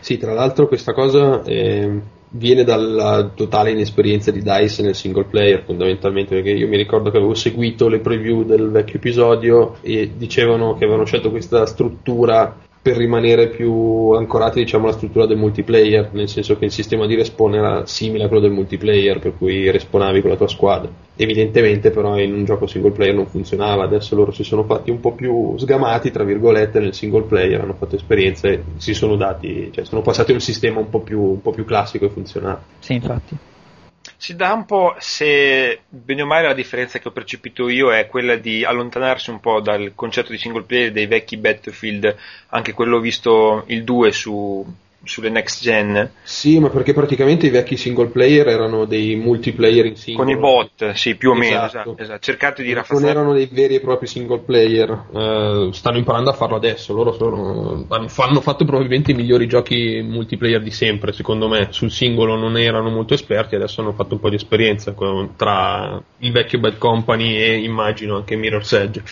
Già Bad Company era un po' il titolo di svolta perché ehm, l'approccio alla trama era un po' diverso da, dai, vecchi, dai, vecchi, giochi di Battlefield, era un po' più scanzonato, un po' più divertente, un po' più, di, un po più ironico, sì. diciamo. Quindi sì, sì, il, peso della trama era decisamente mh, era diverso rispetto a, al passato. E devo dire che un po' questa cosa si è un po' persa, abbiamo visto ancora poco. Però mi ricordo che eh, in Bad Company eh, c'erano momenti in cui eh, nonostante la situazione drammatica, lo scenario di guerra, il, il sorriso era quasi impossibile trattenerlo. In Bad Company 2 l'ho notato un po' di meno, però magari è solo un'impressione, ovviamente abbiamo provato solo due livelli non il gioco completo. I personaggi sono ancora gli stessi? Sì, sì, sono gli stessi, ovviamente. Ah, sempre le solite quattro, quattro persone. Io, se sincero, Bad Company, prima per quanto l'ho giocato, ehm, ero rimasto colpito principalmente da due cose e mh, mm, avevo finito ai tempi COD 4 da poco. Nelle, diciamo, differenze tra i due, le cose di cui ero maggiormente rimasto colpito erano appunto la caratterizzazione dei personaggi, perché penso che la storia in quel caso si facesse soprattutto tramite questa, cioè tramite i loro scambi di battute e loro renderli caratterizzati fino in fondo, che quindi poi diciamo, sviluppava anche la storia attorno a loro.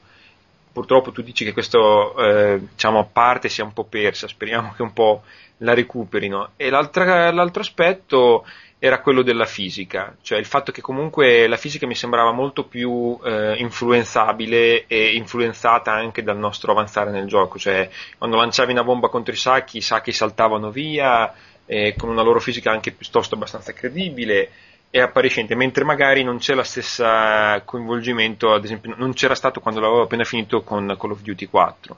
Questo aspetto della fisica è stato riproposto con gli sì, stessi sì. termini sul 2? No, assolutamente sì. Call of Duty, se mi passate il termine, è un po' leggerino, nel senso c'è gente che salta con cannoni giganteschi riesce comunque a saltare. In, uh, in, Battlefield non succede. Dal personaggio all'oggetto tutto è fisicamente plausibile. E tra l'altro ne hanno fatto anche una componente di gameplay perché lo scenario è altamente interattivo. Anzi, in uh, Battlefield Back Company 2 sono addirittura migliorati da questo punto di vista.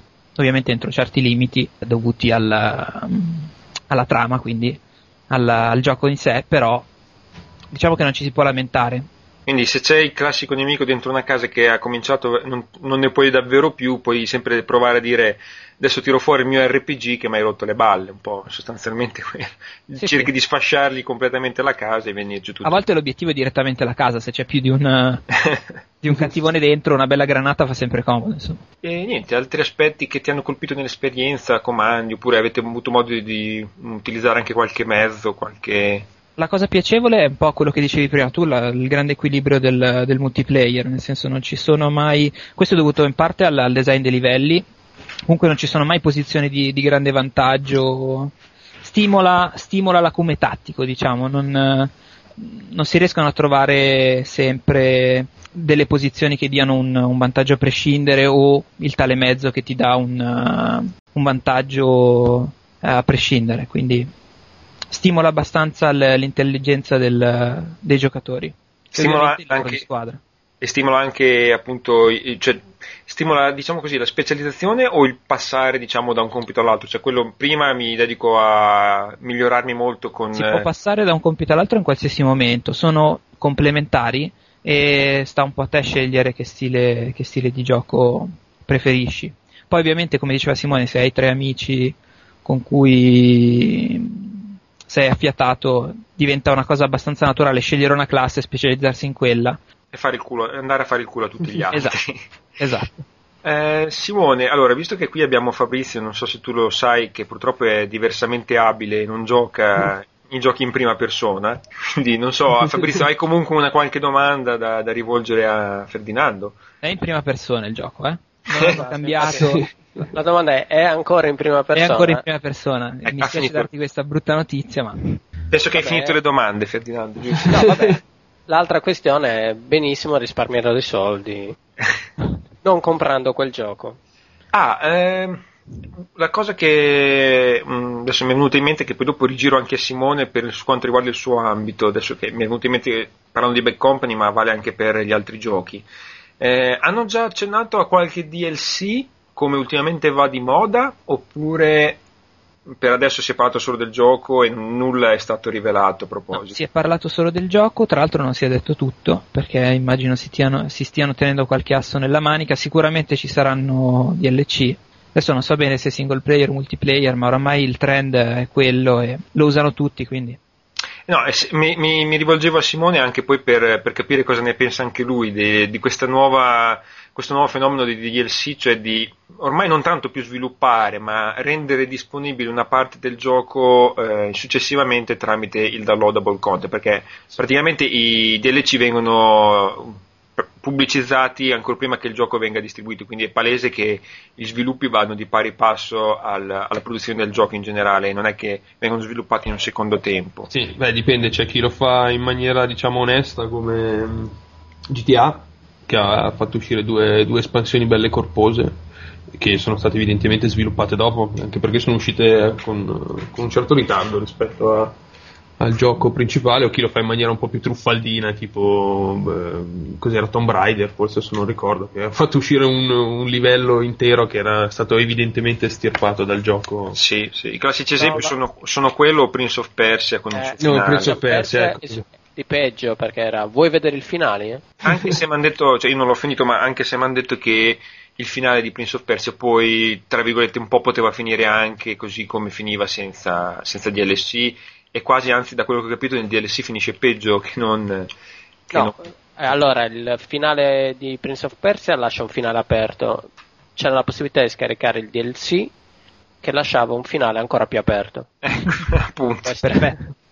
No, ma quindi tu, cioè, per quanto ti riguarda, è, per quanto mi riguarda da utente non, eh, diciamo, non ne faccio grande uso perché ho le barcine corte, ma tendenzialmente se aggiungono, cioè nel senso sono per acquistare sicuramente le espansioni alla GTA perché sì sono interessanti mentre come si dice parti di gioco tagliate e poi rivendute ad alto prezzo le lascio, le lascio, volentieri lì per questione proprio di etica cioè non è che mi faccio prendere per il culo dai miei colleghi e... in, in, un, in, un racing game eh, scusami c'è un po' eh, io ho visto almeno due esempi un po' di, differenti e mm. devo dare un po' di lode in questo caso a Forza perché, e quindi a Terten perché dimostrano sembrano dimostrare che i DLC effettivamente propongano qualcosa di nuovo, non ovviamente in quanto a gameplay, ma eh, come, come, giocabilità, cioè nel senso se loro offrono nuovi circuiti mi rimane il sospetto che ce li avessero lì e dicono vabbè in un secondo momento gli diamo qualche altro d'uno che così dico. quando invece propongono macchine nuove uscite appena da poco sul mercato e anzi vanno addirittura come ho letto in questi giorni a, a fare dei sondaggi per sapere cosa la gente preferirebbe nel gioco allora io come utente mi sento un po' diciamo sia preso in considerazione sia allettato dal fatto che il prodotto venga proprio aggiornato e non semplicemente completato. In questo caso tu con, con i racing games come, come vedi possibile questo approccio dei DLC? E, non ho grosse idee a riguardo in realtà, però eh, come si dice, nei, insomma, un racing game è difficile, offri veramente una modalità di gioco nuova e diversa, o è difficile dare un, diciamo, un downloadable content che non suoni come, come, diciamo, come aggiunta che ti faccio pagare in più, cioè, anche se ce l'avevo già pronta, perché comunque eh, le, diciamo, un pacchetto di auto può interessare e può non interessare, soprattutto per esempio nei giochi che facciamo noi non si può fare perché non è certo, che... ci sono le serie, quelle... a massimo esatto. nelle vostre serie, a massimo ci potrebbe essere quello che si è visto in altri sportivi il cosiddetto aggiornamento, oppure quando magari il gioco esce un po' in ritardo, dare anche la parte. Sì, però a quel punto, sai, se il gioco esce in ritardo, far pagare il, l'aggiornamento non avrebbe senso. Cioè, nel senso, se esco in ritardo è un problema mio, non dell'utente, che poi si trova costretto a pagare per avere, per avere diciamo, le rose aggiornate. Uh-huh. In quel caso, sì, il downloadable content è giusto farlo gratuitamente, anzi, se me lo facessero pagare, io onestamente non lo comprerei c'è un po' come adesso avverrà anche per il nuovo MotoGP. Eh, esatto, chiamerà... 9-10 perché loro comunque lo aggiorneranno più avanti, hanno già dichiarato, e però gratuitamente per l'utente. Esatto, era così anche GP06 che dava sia la, versione, la stagione precedente che quella nuova poco prima che insomma rilasciassero il gioco. Esatto, io l'unico downloadable content che ho mai comprato per, uh, per un uh, gioco di corsa è stato una pista di forza, Road America, una pista molto uh-huh. bella secondo me, e però l'avevo comprata tipo in offerta specialissima a 200 Microsoft Points o forse 100, non mi ricordo, che mi sembrava un prezzo onesto per una pista. Il problema, il problema come in qualsiasi cosa economica, diciamo, è la differenza, il rapporto tra qualità e prezzo. Certo. Se mi fanno pagare 10 euro per una pista, eh, onestamente io gliela lascio lì. Eh, 100 Microsoft Points, che sono credo 1,50 euro, eh, gliene compro anche mettere, certo. piste se sono, se sono, ah, poi, sono poi ci sono piste specialmente.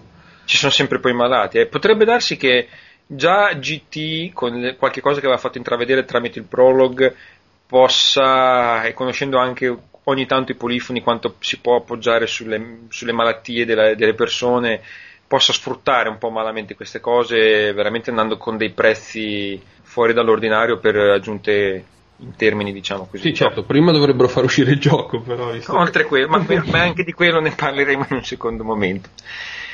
Bene, quindi in attesa di vedere questo successore di Bad Company giungere sulle nostre console, chiudiamo quindi questa sezione della, dedicata all'hype, eh, quindi della parte diciamo, in cui ne parliamo consciamente, avendo mandato qualcuno a, a tastare con mano di che cosa si tratta.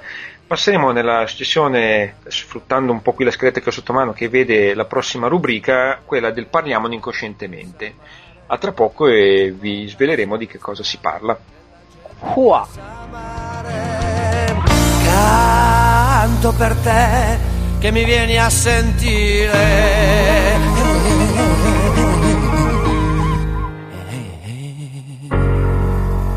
Suona per te che non mi vuoi capire.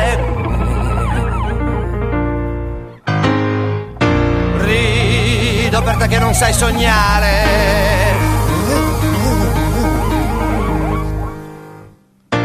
Suona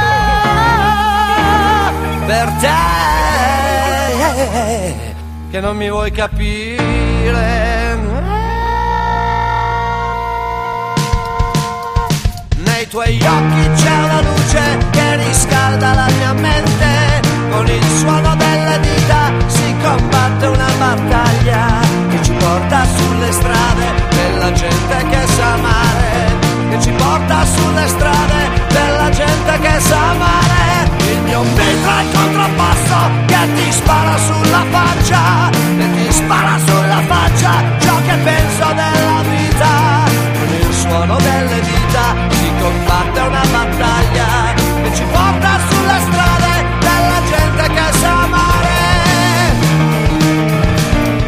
Eccoci qui, e come avevamo anticipato, eh, passiamo adesso alla parte in cui, diciamo così, parliamo inconsciamente, o anzi diciamo meglio incoscientemente, dei giochi, ovvero delle impressioni che eh, abbiamo su qualche cosa che è ancora di là da venire, che comunque abbiamo già avuto modo di osservare, abbiamo le nostre impressioni e vogliamo esplicitarle qui. È una sorta di esperimento e in questo caso parto io con un binomio perché eh, negli ultimi tempi ho avuto modo di approfondire un po' eh, la, la, presa visione del materiale di due giochi ancora di guida, ovvero di Blair e di Split Second. Due giochi, in particolare quello di Blair, poteva essere molto atteso da tutti quelli che si aspettavano un nuovo prodotto eh, dai Bizarre Creations, quelli, quelli che hanno lasciato la tanto amata saga di PGR, di Project Gotham, e eh, che appunto hanno abbandonato questi lidi per sviluppare un gioco in questo caso si può dire totalmente differente, sebbene anche Project Gotham rimanesse un po' nei parametri dell'arcade, anzi un bel po', qui proprio si è, si è completamente passato il bordo che, che mantiene que, quel quid di realtà negli schermi e si è andato su qualche cosa che oserei dire, da quello visto fino adesso, un po' wipeoutesco, ovvero si sono visti potenziamenti, velocità di, di gioco assurde e quindi distruttibilità di auto e scenari in maniera che io ho trovato persino esagerata. Sono, e questo lo devo dire, un po' di parte perché come si sa ormai preferisco eh, la ricerca di, di qualche cosa di realistico seppure non disdegni io l'arcade, però preferisco quell'arcade che sa coniugare mh, le sensazioni di, di, di, realismo, diciamo più che altro di coerenza con, eh, con, le componenti un po' più, diciamo, di spettacolarità. In questo caso, dai video che ho visto, mi si sono drizzati i capelli, mi si sono drizzati i peli, non so. Perché veramente... sto vedendo un filmato in questo momento, sembra il gioco più tamarro di sempre. Con macchine che volano, si impennano sul davanti, luci, oggetti che volano. Lo, strano, lo, strano, connubio di tutto ciò è il fatto che loro abbiano voluto mantenere eh, licenze e quindi delle il realismo auto. delle auto, delle, delle, repliche delle auto reali, quando sino ad oggi non se n'era mai sentito il bisogno. Cioè, timatori di Blair hanno sempre badato al fatto che si distruggesse quante più cose possibili nel gioco. Però non si è mai sentita l'esigenza di sapere se nel gioco eh, c'era la Ferrari piuttosto che la Porsche, piuttosto che la BMW. E loro invece provenendo forse anche proprio per il motivo suddetto da, da Project Gotham, eh, questa cosa ci hanno tenuto e l'hanno voluta eh, ri, riproporre. Però, eh, ragazzi miei, non so se appunto chi di voi, se anche Ferdinando ha visto i video, sì, a me la cosa spaventa. Sicuramente voglio, diciamo, concedergli le possibilità di tutti i dubbi accessori e di avere a che fare con qualcosa di, di, di buono dal punto di vista della progettazione e sicuramente di un prodotto bilanciato e godibile. Però, mamma mia, quanto. Sì, in quel caso il game designer sembra che si sia fatto d'acido perché mm. passare da Project Gotham Racing a questa porcata qua Sì. Ma è strano, sembra un uh, wipeout incontra le macchine vere. Esatto, sì, sembra Esatto. un wipeout con Project Gotham e, e, e Burnout, tutto fuso assieme. No, no, no, no. Cioè, Burnout è proprio tutta un'altra categoria, secondo me. Un, un, un Cioè- full auto, come si chiama quel gioco in cui sparavi e distruggevi? Cioè, un qualche cosa di Sì, full auto. eh, full out. Eh, eh, ma, però ti dico, la formula non mi entusiasma vederla così, come poi purtroppo io non so se anche Simone condivide. Il difetto che io da sempre ascrivo ai racing game e che mi annulla completamente il divertimento e il senso di sfida è l'effetto elastico. E difficilmente in questi giochi qui vedo, intravedo la possibilità di, di disabilitarlo senza compromettere l'equilibrio del gioco. Quindi è per questo che forse anche vedo di cattivo prospettive. Ma sai, cioè, in, in un gioco del genere, come può essere anche Burnout che hai citato prima, l'effetto elastico ci sta. Il problema è che mentre Burnout sembra confezionato ed è confezionato benissimo, questo sembra confezionato, come si dice in questi casi, ad minchiam. Addirittura, beh, so, sul lato tecnico non so se è quello proprio più deficitario, sai? Quello che comunque, cioè, tu dici l'effetto elastico ci vuole sempre essere, insomma, cioè in No, Burnout arcade ci può stare, questo sto dicendo. ci può stare, però a me mi annienta un po' la- il divertimento di l'effetto sfida. Se tanto so che posso essere raggiunto in qualsiasi momento, per, tanto che mi impegni perché sbaglio una cazzata e gli altri recuperano chilometri in pochi secondi. Sì, ma in un arcade voglio dire, cerchi Eh, realismo. Anch'io, no, ma io non è che cerco il realismo comportamentale delle auto, cioè le auto possono benissimo distruggersi e poi dopo continuare la loro strada normalmente tirando giù i palazzi, però questo può rimanere coerente in una struttura in cui comunque eh, sviluppi bene l'IA, cioè ti metti d'impegno e fai in modo che questa segua dei pattern che ti, ti crea una sfida, ti crea un qualche cosa che comunque non sia, non debba per forza prevedere l'effetto elastico, cioè che ti recupera comunque tu vada, oppure tu al contrario vai a sbattere dappertutto, basta che comunque alla fine vai bene gli ultimi chilometri e recuperi. Beh, trattandosi di Bizarre Creation, però glielo possiamo concedere il beneficio del dubbio perché Sì. Project Ah, beh, Gotham sì. alla fine era un arcade, ma un arcade. Arcadeone. Sì, uno di quelli Sì, fatti bene, nel senso, un Project Gotham gioco. me ne andavo, cioè si poteva fare, il- l'effetto elastico c'era, ma era assolutamente limitato e anche il modello di guida. No, no, fermi, fermi. L'effetto elastico in Project Gotham non c'era. Eh, infatti. Stabiliamo. Se l'avessero implementato, tornava a essere una merda cagata. Ma ci sono tanti, in questo caso, gli esempi di giochi che mh, secondo me possono benissimo farne a meno, pur essendo totalmente arcade. Io mi ricordo anche il- l'ottimo eh, Rally Sport, eh, mi sembra si chiamasse Challenge. Challenge per il vecchio Xbox. Erano titoli secondo me meravigliosi senza dover fare eh, riferimento a questi aspetti qui.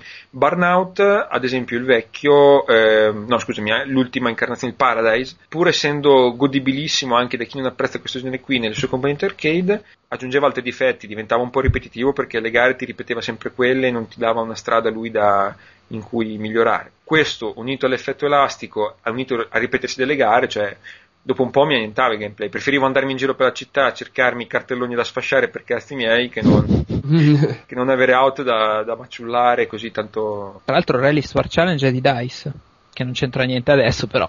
Rally Sport Challenge, da quello che so io, ehm, se non mi sbaglio, due, cioè no, due, alcuni sviluppatori che hanno creato quel gioco lì sono poi andati a, a finire in Codemasters, che ha poi fuso quelle compo- un po' quelle componenti lì con eh, un po' il Colin McRae ed è venuto fuori poi quel Dirt che poi ha anche entusiasmato a suo modo, ma che secondo me si era un po' troppo sbilanciato dal punto di vista fisico. Utilizzando il motore nuovo che avevano sviluppato loro, non, non aveva più alcuni aspetti fondamentali che rendevano meraviglioso quell'auto. Comunque, questo Blair non mi, non mi entusiasma. Tu, Ferdinando, hai detto che anche tu hai- lasci il dubbio, Sì. però.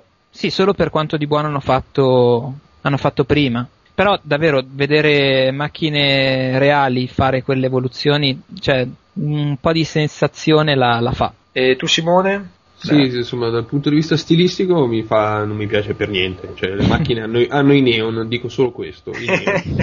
Però vabbè, eh, sono d'accordo con quello che veniva detto prima, nel senso questi sono bravi a fare i giochi di corsa e quindi un minimo di beneficio del dubbio glielo lascio. Hanno provato a metterci tanta ciccia, secondo me, proprio esagerando volutamente dal punto di vista stilistico. La cosa non mi piace per quello che vedo adesso, però insomma, Sì. se tirano fuori un altro Project Gotham che sulla carta non doveva piacermi, poi alla fine è uno dei migliori giochi di guida degli ultimi anni, secondo me, eh, potrebbero comunque aver avuto ragione loro alla fine. Condivido, condivido. Gli lasciamo questo, questo, beneficio del dubbio anche se si sono, diciamo così, ammassate più, più, di una nube sul suo futuro. E l'altro, invece, che in accoppiata con Blair si presenta è Split Second, di nuovo un racing arcade, di nuovo similitudini, diciamo, molto molto vicine a Burnout in questo caso e ad un gameplay estremamente spettacolare, auto anche qui che diciamo so, so, sottintendono delle fisica molto molto molto molto molto fantasiosa, ecco diciamo così, però qui un impatto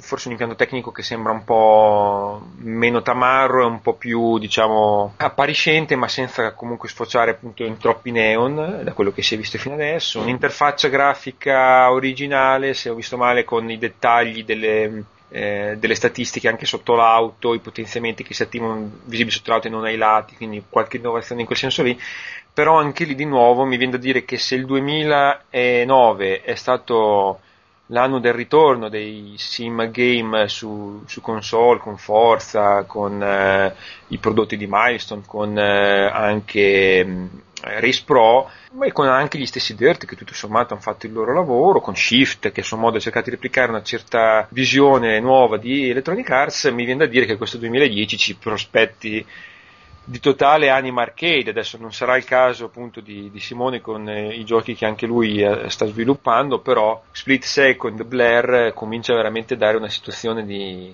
di alternanza evidente. Che sensazioni avete su questo split second, quello che avete intravisto? Siete... Io buone, a parte il fatto che comunque un po' si distingue da tutti gli altri racing game che hanno fatto fino adesso, perché in questo caso viene considerato molto l'ambiente circostante. Se avete visto i video si vede le varie location che si distruggono, esplodono letteralmente prima del passaggio dei, dei veicoli, quindi devi essere un po', come dire, avere i riflessi pronti per evitare il masso di turno turno e passare magari in testa. Cioè, l'idea di fondo non è male. Io avevo visto un video allo scorso E3, non sapevo neanche il, il titolo addirittura, però proprio vedendo il video mi sembrava, non mi sembrava male. Mi aveva stupito il fatto che poi fosse produzione Disney in realtà. Sì, gli stessi che hanno fatto Pure che ha stupito sì. positivamente nella sua rilettura appunto dell'arcade. Ecco, Pure è uno di quei giochi che secondo dal mio punto di vista, eh, sebbene attingesse a piene mani appunto dall'arcade eh, era più equilibrato. E nonostante ci fosse quell'accenno di, di, elemento elastico che si vedeva nettamente non era così pesante come ad esempio l'avevo visto in Motorstorm. Cioè Motorstorm proprio era l'elegia al, all'essere effetto elastico cioè a guardare bisognava proprio cercarle tutte per distrarsi non sempre ce la si faceva mentre con Pure vuoi una cosa vuoi un'altra era più equilibrato quindi Simone, tu Split Second gli hai dato un'occhiata, l'hai visto? Sì, sì, non mi convince molto la, mm, la cosa del multitracciato, tra virgolette, che in pratica se non sbaglio è l'utente ad azionare varie scorciatoie eh, premendo il pulsante al momento giusto. Sì, facendo anche crollare i palazzi. Esatto, esatto, questa cosa non mi piace molto, nel senso che io sono un po'... non mi convince mai quando ci sono più percorsi a disposizione del giocatore perché va a finire che alla fine fai sempre gli stessi, in realtà. Però in realtà il, il gioco sembra Sembra bello cacciarone. A, a, te può piacere così bello cacciarone? A, a, me, a, me, può piacere così bello cacciarone. Burnout l'hai giocato a fondo? No, Burnout l'ho giocato molto poco, lo ammetto. Però era, era bello, cioè mi piaceva la caccio, cacciaroneria, chissà se esiste questa parola, di, di, Burnout. E anche questo sembra divertente, ripeto, è un po', bisogna un po' vedere la, la, cosa delle diverse piste, che per me ha un impatto sul gameplay notevole, specie in multi. Io gioco specialmente, soprattutto in multiplayer, come avrete capito. Come si dice, se uno si può avvantaggiare in maniera esagerata rispetto agli altri, semplicemente scegliendo una strada migliore, la cosa non mi diverte. Beh, sì, comunque questi due giochi che abbiamo visto un po' prendono eh, questa componente multiplayer molto sul serio, cioè secondo me proprio si affidano molto a questa parte per, per il loro tipo di appeal e, e, e, stile di gioco, cioè i giocatori molte volte si affidano a questa parte per divertirsi in maniera immediata e come dici tu cacciarona con gli amici online velocemente senza tante patemi di ti ho toccato, ti ho spinto fuori, ti ho fatto andare fuori la prima curva chi apprezza una cosa e chi totalmente l'altra, chi non so, può, può, sopportare l'una e l'altra e magari cercheranno di affidarsi totalmente a questo pubblico. E dobbiamo sentire ancora Ferdinando su Split sì, no. Ehm, a me non dispiace l'idea, mi piace mh, questa cosa dell'interazione con lo scenario è una cosa un po' nuova, come diceva Simone magari non funzionerà, ma ehm, non è che si vede tutti i giorni, quindi è sempre, è sempre bello vedere nuove novità. Eh, secondo me tra i due, i due se la giocano su due campi diversi, perché se non sbaglio Blur um, punterà molto sul multiplayer, mi pare che addirittura si parli di 19 giocatori connessi contemporaneamente, adesso non vorrei sparare un numero esagerato. E invece Split Second sul, sull'interazione con, uh, con, lo scenario. Tra i due, dovessi scegliere tra i due, sceglierei Split Second, però ovviamente è ancora troppo presto. Per, per lanciarsi, eh, sì, sì, decisamente. Del resto ne parliamo incoscientemente proprio per questo.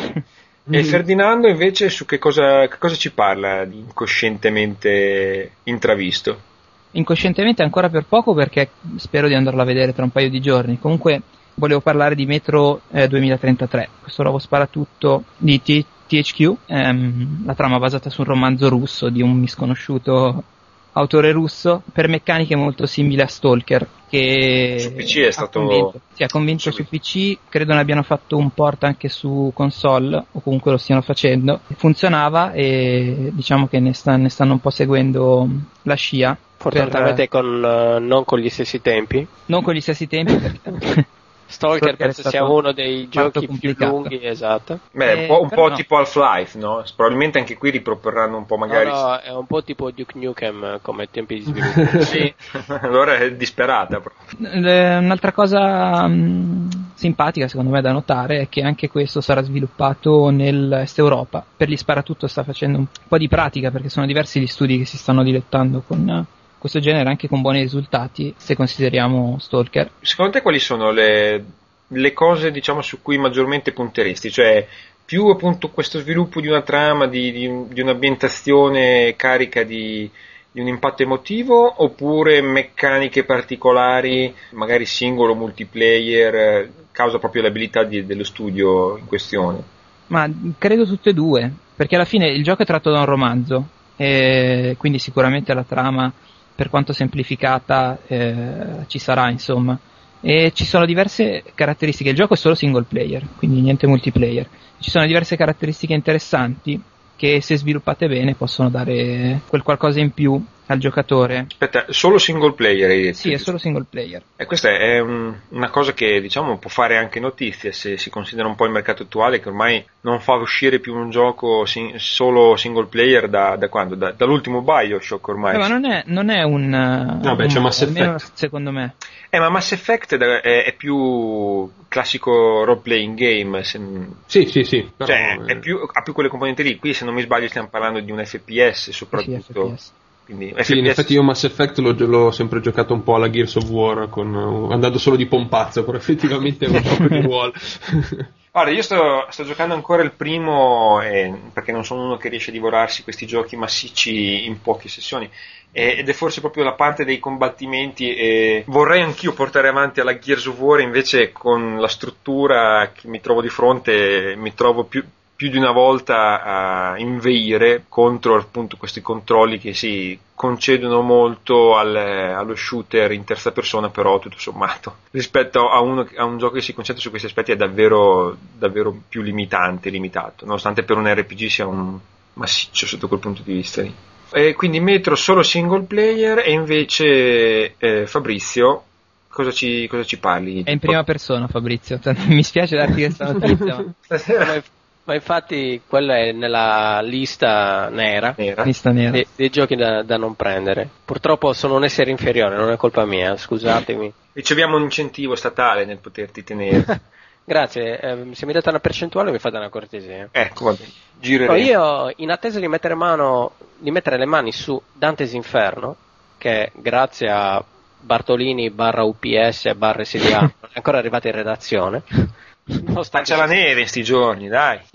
non so se sia stato spedito la settimana scorsa. Ma immagino in Sardegna quanta neve ci sia adesso.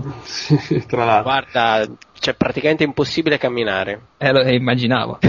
Purtroppo non si sa bene per quale motivo le cose arrivano in uh, elegante ritardo. Cioè ci mette meno l'aereo arrivare qui che un camion arrivare da Milano a, a Bergamo a momenti. Però vabbè. Mm. Comunque, in attesa di Dante's Inferno, uno dei giochi che sicuramente mi, diciamo, mi intrippa di più è Splinter Cell Conviction, gioco che secondo me dovrebbe essere innanzitutto l'ultimo della serie, quasi sicuramente. Ci presenta un personaggio principale molto diverso da, da quello che è stato negli altri tre episodi, è stato ampliato il numero di azioni che potrà fare eh, dopo che gli hanno ucciso la moglie, la figlia, pesciolini rossi, i criceti, il cane, il gatto. Lui si vendica solo per i pesci rossi, tra l'altro. esatto. Si stupiscono del fatto che si sia incazzato come una biscia e quindi apparentemente sembra che, che vada in giro a mietere vittime a destra a manca, abbandonando un po' l'aspetto stealth che sembra contraddistinto gli altri episodi della serie Oh, per una fase una buona, un una buona notizia. È bella notizia, sì. Per me e per Luca sarà una buonissima notizia questo potere. Sì, ma Luca ha sempre affrontato, guarda, non stealth anche giochi stealth, quindi non è un problema. Non a caso quando giochiamo insieme ad Army of Two, io non becco pallottole e sono costretto a recuperare lui, che regolarmente si fa impallinare come un cretino, e poi devo andare a recuperarlo per medicarlo. Adesso non parliamo male degli assenti, perché No, no, parliamoci, ognuno, parliamone male. ognuno ha le sue. è quello stronzo di Fabio, così l'abbiamo citati tutti e due. Ma quindi tu sei un, un estimatore, quindi cos'è che ti attizza della serie? Proprio il prosegui, Eh, quindi il no, fatto sì, che arrivi un nuovo capitolo o al contrario un'impressione? Mi, mi piace molto la trama. C'è Tom Clancy da questo punto di vista, c'è gli scenari fantapolitici che disegna, comunque sono paradossalmente verosimili. Eh, non a caso mi sono letto anche libri che fanno da, un po' da corollario diciamo, alla, alla storia. Eh, sono veramente ben realizzati. E poi comunque proprio il genere in sé che non mi dispiace, c'è l'approccio molto ragionato per quanto action, eh, credo che sia forse l'unico da questo punto di vista insieme a Metal Gear, anche se poi Metal Gear ha un- virato un bel po'. All'action. Sì, Mm. de- decisamente. Quindi è una fusione delle due componenti. Io, adesso sincero, la, passo un po' la parola agli altri perché la, la saga non l'ho mai seguita, da l'ho solo così dato un'occhiata. Ho sempre giocato i primi livelli. Eh, l'ultimo, forse prima di questo, volevo giocarlo un po' più approfonditamente perché mi sembrava già concedere di suo un po' di più in quanto a stealth gaming, però Sì, l'ultimo sì, il secondo in assoluto fra, fra i quattro, diciamo, considerando Conviction, è quello che ha una fase stealth molto più incisiva. No, ma infatti io, e sai cos'è il mio problema? È che come tutti i giochi eh, li prendo e mi- non li- come che sia un Mass Effect o che sia un gioco che si finisce dopo tre ore, non riesco a giocarmelo tutto di fila, no? Quindi prendendolo io adesso e ci gioco un'ora, mi faccio tutto il tutorial, lo riprendo tra un mese, non mi ricordo più un cazzo del tutorial e quindi mi ritrovo davanti alle varie fasi senza sapere le cose da fare, senza sapere la spaccata aerea neanche che cosa sia, senza sapere tutte quelle cose, quindi ti rendi conto che diventa un po' difficile per me proseguire nel gioco. Quindi lascio la parola a Ferdinando e a Simone per eh, sapere se loro condividono un po' le, le buone impressioni di, di Fabrizio sul gioco. Ferdinando, vai tu. Eh, ma io non, non sono un grande fan della, della tu. serie. No, In realtà caschiamo male nessuno dei presenti è grande fan. Beh, siamo complementari. In, rea- in realtà voi puzzate, questa è la Ferdinando, se- Sono eh, abbastanza sicuro che sia in terza persona, quindi capisco l'interesse di Fabrizio, però Esatto. Sì, il, non, non ho particola- non ho giocato particolarmente i, cati- i capitoli precedenti. Non sapevo fosse un eh, presunto episodio conclusivo, magari questo può giocare, può giocare a suo favore, potrebbero voler concludere con il botto. Però quando si dice capitolo conclusivo di una grande saga, ma sempre preso con le pinze. esatto. Sì. No, si, si dice, eh, Sì, sì, si Perché- dice, no, si dice che poi in realtà no- non sarà così, quasi sicuramente. Eh, Simone, tu segui e hai detto che anche tu non sei un estimatore. No, no, per, in realtà no. Ma perché non, ti piace, perché non ti piace impegnarti in questo tipo di giochi studiando le tattiche oppure proprio perché non subisci il fascino di queste storie narrate? Ma in generale i giochi troppo impegnativi da imparare non mi, non mi affascinano più, nel senso che ormai il tempo che ho per giocare è piuttosto ridotto. Cioè in realtà di tempo per giocare ne ho tantissimo, però preferisco impegnarlo in altro, in altro modo, insomma. Nel classico Sudoku sull'ultimo, sull'ultimo device inventato, magari. No, No, perché banalmente giocando 8 ore al giorno, cioè giocando adesso poi non è che giochi 8 ore al giorno, però passando diciamo la mia vita lavorativa sui videogiochi, la sera se devo giocare gioco qualcosa di, di semplice, tra Sì, virgolette. Giustamente. Quindi vabbè, l'importante è che siamo complementari, eh, noi giochiamo le cose serie e lasciamo invece a Fabrizio, insomma, le cose che non ci piacciono. Come? Comunque, giusto per precisare, stavo leggendo in giro che infatti Ubisoft ha detto che Conviction potrebbe non essere, Essere. l'ultimo Ah, non capitolo. essere. No, no, potrebbe No, ma- non essere, nel senso che avevano detto che sarebbe stato l'ultimo. Poi hanno Vabbè, detto, ma anche Kojima tira fuori un Metal Gear in ogni angolo, anche Halo ogni- ogni- ormai fanno un seguito. No, con ogni Ma fanno un dov- dovrebbe essere comunque l'ultimo con Sam Fisher. Hanno Ah, parlato dai cioè- Rolling Stones che sono dieci anni che stanno facendo l'ultimo concerto. esatto. Sì, Eh. però Sam Fisher ha anche i suoi 83 anni. Vabbè, quindi, anche insomma, Rolling Stone.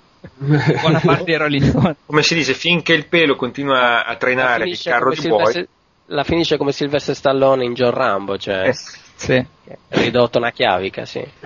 E concludiamo parlando un attimo questa- in questa fase di un gioco che anche qui sta ormai è quasi alle porte, di questo Final Fantasy XIII. Lo introduco Oh, perché mamma. se ne, oh, carità, ben lungi dall'essere soggetto dall'hype da parte del gioco, anzi diciamo che danza sul, sul sottile filo del diamogli fuoco oppure vediamo se vale la pena comunque mantenerlo lì e dargli una possibilità. Ma anche il nostro Fabio, l'esperto un po' dei JRPG, quindi sarà, sarà contento che Vabbè, ne parli. aspetta, però possiamo sentirlo. Eh, ciao, eh, è bello, eh, mi piacciono eh, Final Fantasy. Ecco, questo contributo dalla regia. Eh, no, eh, semplicemente lo citavo perché è un gioco che ha fatto discutere ultimamente per questo suo eh, cambio di rotta e eh, questo tralasciare un po' i luoghi comuni e i luoghi anche infiniti dei JRPG con magari anche in questo caso scontri casuali, eccetera, eccetera, per diventare e prendere una deriva leggermente più action, meno dispersiva, che concentrerà forse finalmente su queste storie il gioco. E questo devo dire da un lato dagli amanti dei free roaming un po' mi dispiace ma nel caso di un JRPG di questo stampo qui fa l'effetto contrario, cioè il fatto che comunque non diventi un gioco da 600 ore, forse perché appunto non apprezzo particolarmente la caratterizzazione e i vari aspetti collaterali del gioco, il fatto che sia limitato diven- diventa una reale e concreta possibilità che io possa affrontarlo, se non con spirito di poterlo finire, comunque di, di immergermici. Poi dopo il resto sarà da vedere. Comunque è- fa discutere comunque perché è un discorso che di nuovo questi giapponesi si accorgono che forse un avvicinamento a un altro tipo di sviluppo, comunque un- qualche cambio di rotta è- in atto ci deve essere.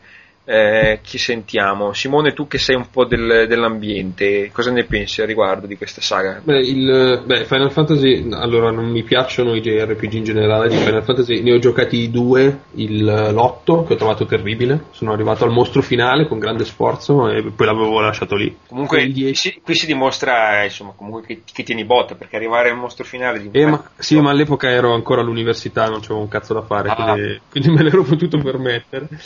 E il 10 che, avevo- che invece avevo completato, sempre all'università, e quello mi era piaciuto, devo dire, come storia. Poi a un certo punto. Il dramma di Final Fantasy è che a un certo punto devi fare combattimenti solo per. eh, insomma, per far crescere il personaggio. E a me questa cosa ha sempre annoiato. A me di Final Fantasy piaceva andare avanti con la storia. Di passarci sopra 600 ore, onestamente, non- non- non ci provavo gusto e quindi da quando non ho più tempo ho smesso di, di seguire la saga. E c'è da dire però, per facere un discorso più generale sui giapponesi, che il Giappone è un posto strano, come, proprio come... Ci come sei mercato- stato, hai avuto modo di... Guarda, te- caschi, forse non lo sapevate, ma io sono laureato in, in giapponese. Ah, però... Quindi hai giocato in giapponese? no, l'ho giocato assolutamente in italiano perché sarebbero stati chilometri di testo in- in- intraducibile per me. Però i giapponesi hanno mh, sono, cioè, sono un popolo strano e per loro il gioco è un'industria nazionale. I giapponesi fondamentalmente fanno giochi per giapponesi tendenzialmente. E, e quindi di solito con i JRPG che sono appunto un gioco un tipo di gioco che piace solo ai giapponesi è improbabile che eh, cambino rotta finché il, il mercato interno non gli dice di cambiare rotta. Infatti non è un caso che sia Final Fantasy a provarci, Final Fantasy che tra i JRPG è quello più internazionale, quello che ha avuto successo anche qua, eh, c'è successo grosso diciamo anche in Europa, mentre gli altri vengono onestamente seguiti poco, cioè da una nicchia di giocatori occidentali. Quindi diciamo che il, nello specifico dei JRPG secondo me non ci sarà una vera evoluzione perché comunque il grosso delle vendite le fanno in casa e i giocatori giapponesi che sono abbastanza conservatori continuano a piacere così. Il, il- il problema vero è i giapponesi ce l'hanno quando si rapportano con, con noi occidentali. Una volta dominavano il mercato anche qua, adesso non lo dominano più. e iniziano eh, timidamente insomma, a cercare di ritornare appetibili per noi occidentali, ma, ma sono in difficoltà perché eh, devono comunque piacere anche in casa e i gusti secondo me di giocatori giapponesi e occidentali si sono allontanati in maniera in maniera insomma, potente in questi ultimi anni. Mi viene in mente comunque qualche esempio di, di commistione, ad esempio in questo caso ci vengono di nuovo, eh, ci tornano utili di nuovo i racing perché un Gran Turismo forse è uno dei classici esempi di prodotto giapponese che però viene molto molto incontro a, a quello Ma che è anche il gusto. Sì, però un Gran Turismo non cambia la sua struttura di base dal 97, 98, quando sì, vero, vero. che era ancora un momento di, di grande espansione del, del, insomma, dell'idea di gioco giapponese in Europa e il Gran Turismo non si è più mosso, noi occidentali lo compriamo perché lo conosciamo e ci piace così, ma è un po' come gli italiani comprano PES per PS2 ancora adesso nel 2010. Perché no, quello, quello lo fanno perché è meglio. perché comunque si sa che gioco è, eh, si sa che piace e si compra. Però Gran Turismo non dice nulla di nuovo da credo dal secondo episodio, anzi dal terzo episodio. No, e tra l'altro eh, in questo senso qui anche lo stesso MotoGP era Capcom, però era stato come si dice, affidato per lo sviluppo a, a voi di Milestone, quindi adesso ha cambiato. Sì, infatti, infatti però... Capcom tra le case giapponesi è quella che più diciamo mira all'Occidente, forse per sua stessa natura, nel senso è una delle case giapponesi che ha avuto più successo all'estero. E loro come strategia, proprio come strategia aziendale, hanno aperto allo sviluppo però degli occidentali, nel senso loro per piacere agli occidentali fanno sviluppare a loro i giochi. Quindi c'è, c'è, stato l'episodio MotoGP sviluppato da noi e poi adesso da questi altri che stanno in Inghilterra e credo ci sia qualche altro gioco, adesso non mi viene in mente il titolo, che stanno facendo sviluppare in, in Europa. Loro hanno scelto quella via lì, eh, altri giapponesi invece non, non, come si dice, sono un po', sono un po anche, come si dice, incartati in loro stessi, specialmente nei generi più giapponesi. Beh, nell'ultimo periodo però qualcosa sta cambiando perché anche Siga ha acquisito studi qua in Europa, Square Enix ha acquisito studi qua in Europa, quindi... Acquisito Eido, sì, si stanno un po' più che altro procedono con, eh, procedono con, l'acquisizione per, per, imparare, sembrano un po' i cinesi che per le mm. automobili richiedono di, di, di fare delle joint venture per portare un po' di know-how in patria e altrettanti giapponesi comprano per poter acquisire prima, il prima possibile questo, queste cose, questo tipo di sviluppo che forse loro mancano. Comunque, eh, concedi qualche possibilità al fatto, essendo cambiato, che lo potresti giocare? A Final Fantasy? Sì. No, non lo so, non lo so. Non è un titolo che seguo comunque, perché non sono, non essendo gra- grande fan della serie, diciamo che non gli do grosso, grosso spessore, se poi viene, grosso interesse. Se poi viene fuori che è un bel gioco, beh, sono pronto a cambiare idea. Una guardata gliela ci dà. E Ferdinando, sì. Come sei messo Ma, a Final Fantasy? Nonostante Fabio cerchi ormai da anni di, di convincermi che i giochi giapponesi possano interessarmi, sono abbastanza freddino, nel senso che JRPG credo di aver giocato solo Blue Dragon per sbaglio e quindi... Guarda che Fabio, so non ti ha detto vieni a vedere la mia collezione di giochi giapponesi per quello? Eh? quello l'ho capito dopo, oramai ero lì e... No, no, non, non, mi lascia un po' freddino. Visto che c'è un personaggio geniale, una specie di mm, tizio con una pettinatura afro, ah. ah, no? probabilmente lo... ci giocherò un po' solo per lui, però. Ma queste, queste trovate un po' così kitsch i giapponesi sono specializzati per, Infatti. per questo sviluppo. Tu invece, almeno qui Fabrizio, qui in terza persona, c'è qualche possibilità o il fatto che è JRPG per l'ennesima volta? Final Fantasy? Sì. Lo odio con tutte le mie forze.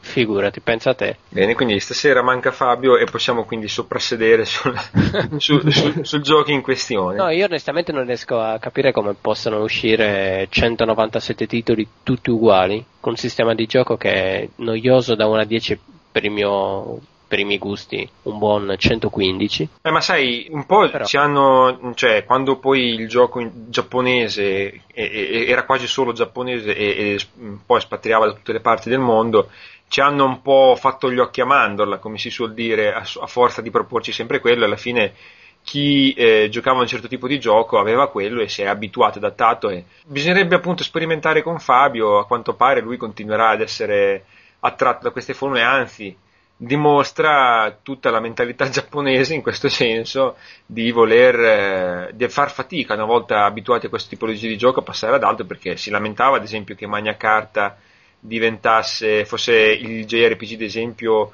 per la nostra redazione che l'ha votato eh, per, per, il fatto che sia molto action e, e, meno JRPG in modo classico, così anche come Front Mission che sta diventando un qualche cosa totalmente diverso dal, dallo strategico di una volta. Vabbè, comunque, abbiamo capito che su Final Fantasy rimettiamo sopra il coperchio e lasciamo ancora bollire per un bel po' prima di farlo esondare e chiudiamo qui eh, la rubrica per Parliamone incoscientemente e saremo di nuovo in onda tra pochissimo. Hua!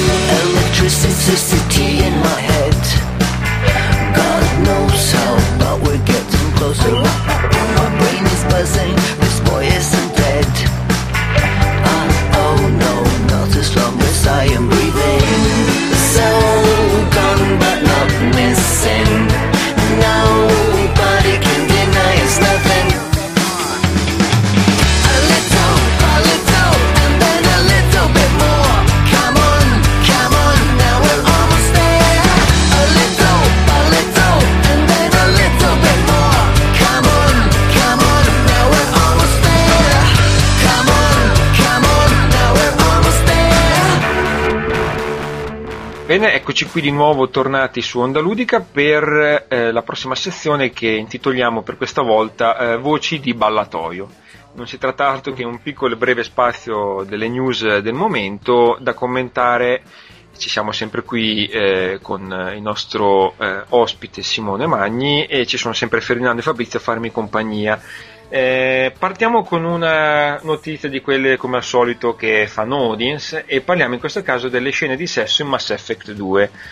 Sono, in questo caso il fatto che siano trappelate in rete nonostante insomma, gli sviluppatori cercassero di, di limitare questi contenuti per, sia per effetti di spoiler che insomma perché il gioco doveva ancora uscire sono già, non so se l'avete visto comunque su YouTube, non so se chi come Simone si è comprato il gioco e non vuole essere spoilerato gli sconsiglio di, di andarsene a dare. No, infatti, infatti non me lo andrò a vedere anche perché come per il primo io ho comprato il gioco fondamentalmente per arrivarci alle scene di sesso sì, sapevo che si potevano ottenere e quindi ho lottato duramente nel gioco per ottenerle, per sbloccare l'achievement relativo e ce l'ho fatta e sono stato molto contento. Quindi tu non sapendo esattamente con chi dovevi insomma, cercare un approccio, hai tentato con tutti, anche con gli esseri più immondi di, sesso, di qualsiasi sesso maschile, eccetera. No, purtroppo, allora io avevo un personaggio femminile in ah, hai fatto quindi, il putanone. Esatto, no, quindi ho provato miseramente a, a, trascinare in una relazione lesbica l'altra donna dell'equipaggio e poi ho scoperto che invece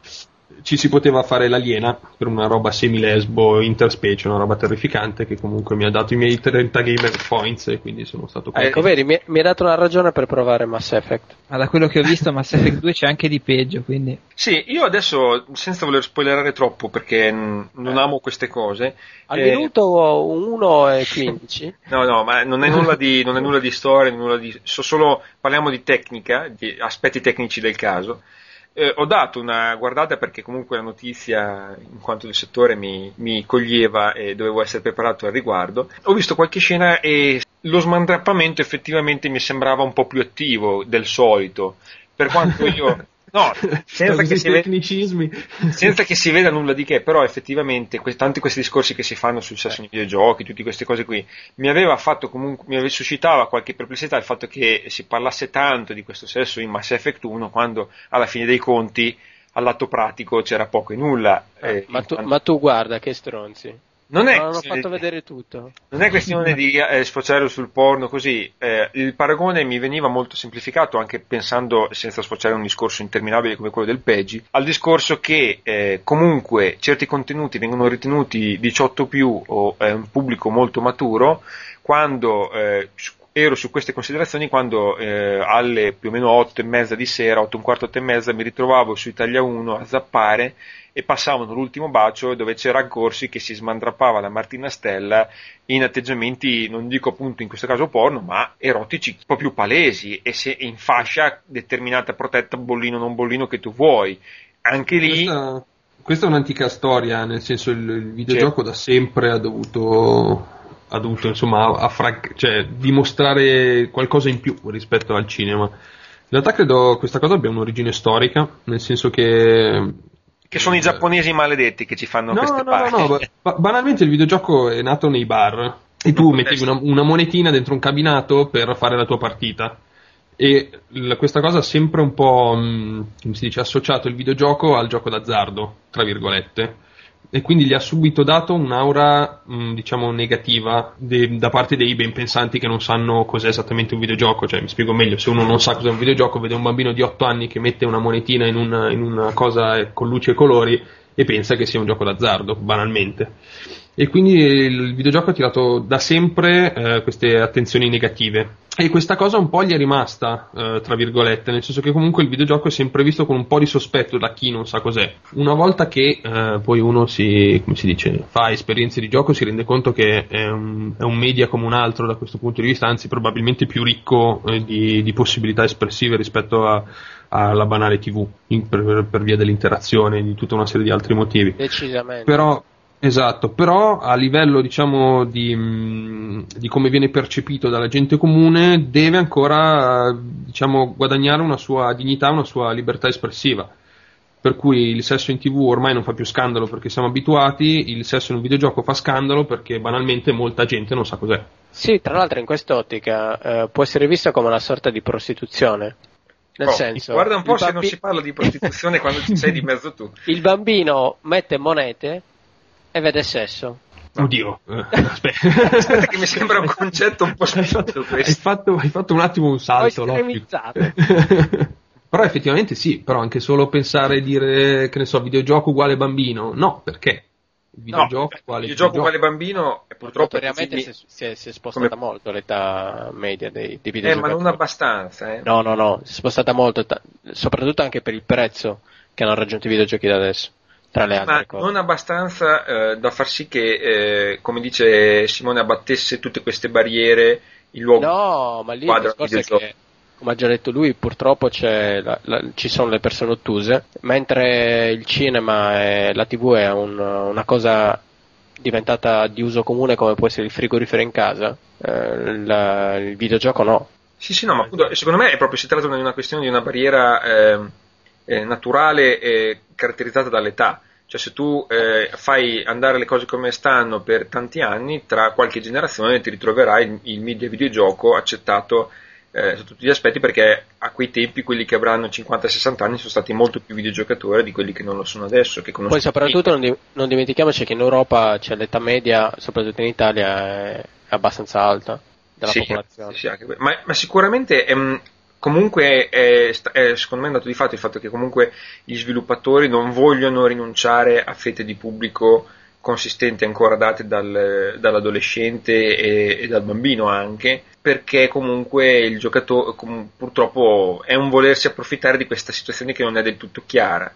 Cioè piuttosto che non farsi censurare del tutto i giochi oppure mettere delle barriere effettive, non solamente di consiglio, eh, preferiscono danzare insomma su questa linea del ti metto contenuti un po' così, ma ti metti il bollino, ma poi tanto non eccedo oltre un certo limite non ben precisato da nessuno. No, ma infatti, ma, ma ripeto, per esempio, Ma- prendendo il caso di Mass Effect, senza spoilerare troppo, ci sono veramente le classiche scene da, mm, come dire, da caminetto. Cioè, fanno Sì, sì. vedere una cosa e quando gira la telecamera. Sì, in effetti probabilmente il rumore della cosa è dato più dal fatto che ci sia una scena di sesso in un videogioco che dalla Sì. scena di sesso in sé. Sì, sì, sì, sì, assolutamente. Sì, sì, ma come anche in Mass Effect, cioè non è che ci fosse, nel primo intendo, non è che ci fosse questa ripresa proprio eh, particolare con contenuti così, solamente angolo.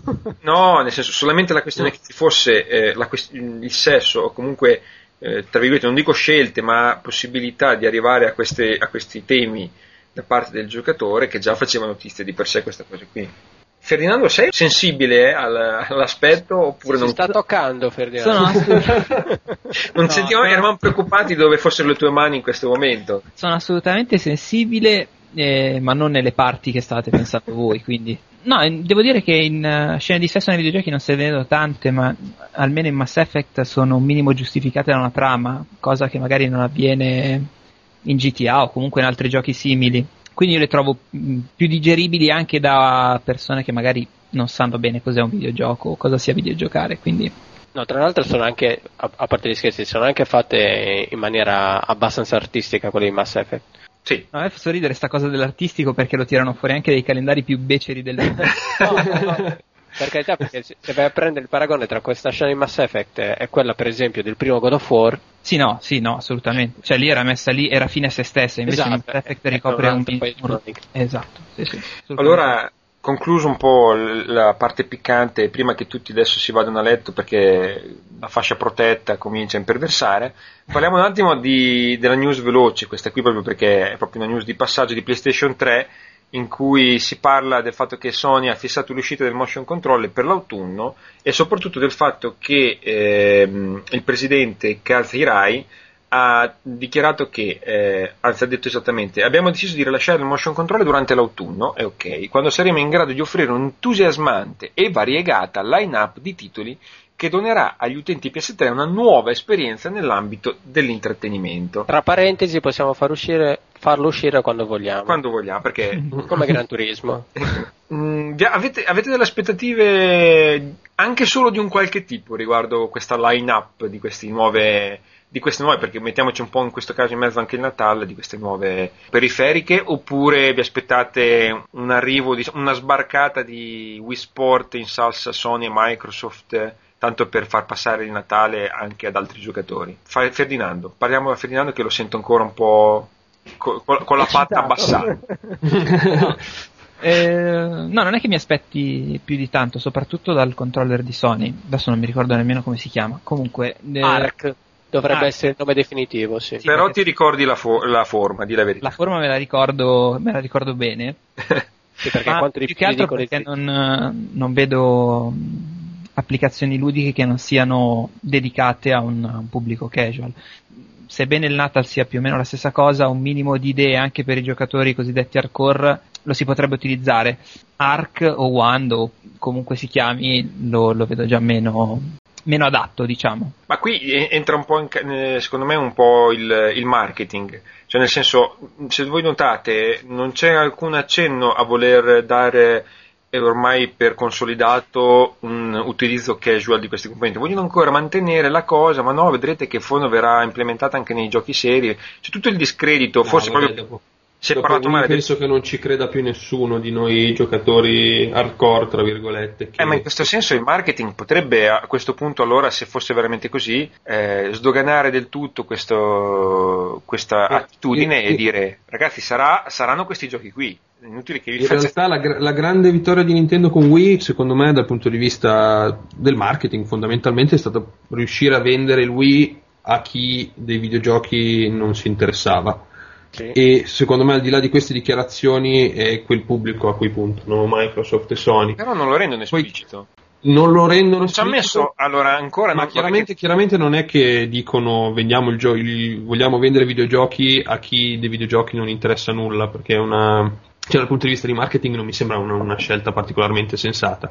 Dicono giustamente vi facciamo giocare muovendo solo le braccia invece di usare un pad. Il, il- dice, il pubblico normale da questa cosa può essere attirato, perché chiaramente è più una, una- una cosa nuova che può, dice, può interessare a uno non interessato ai videogiochi. Al contrario, siamo noi hardcore, tra virgolette, ad essere preoccupati da questo tipo di approccio, scottati da lui.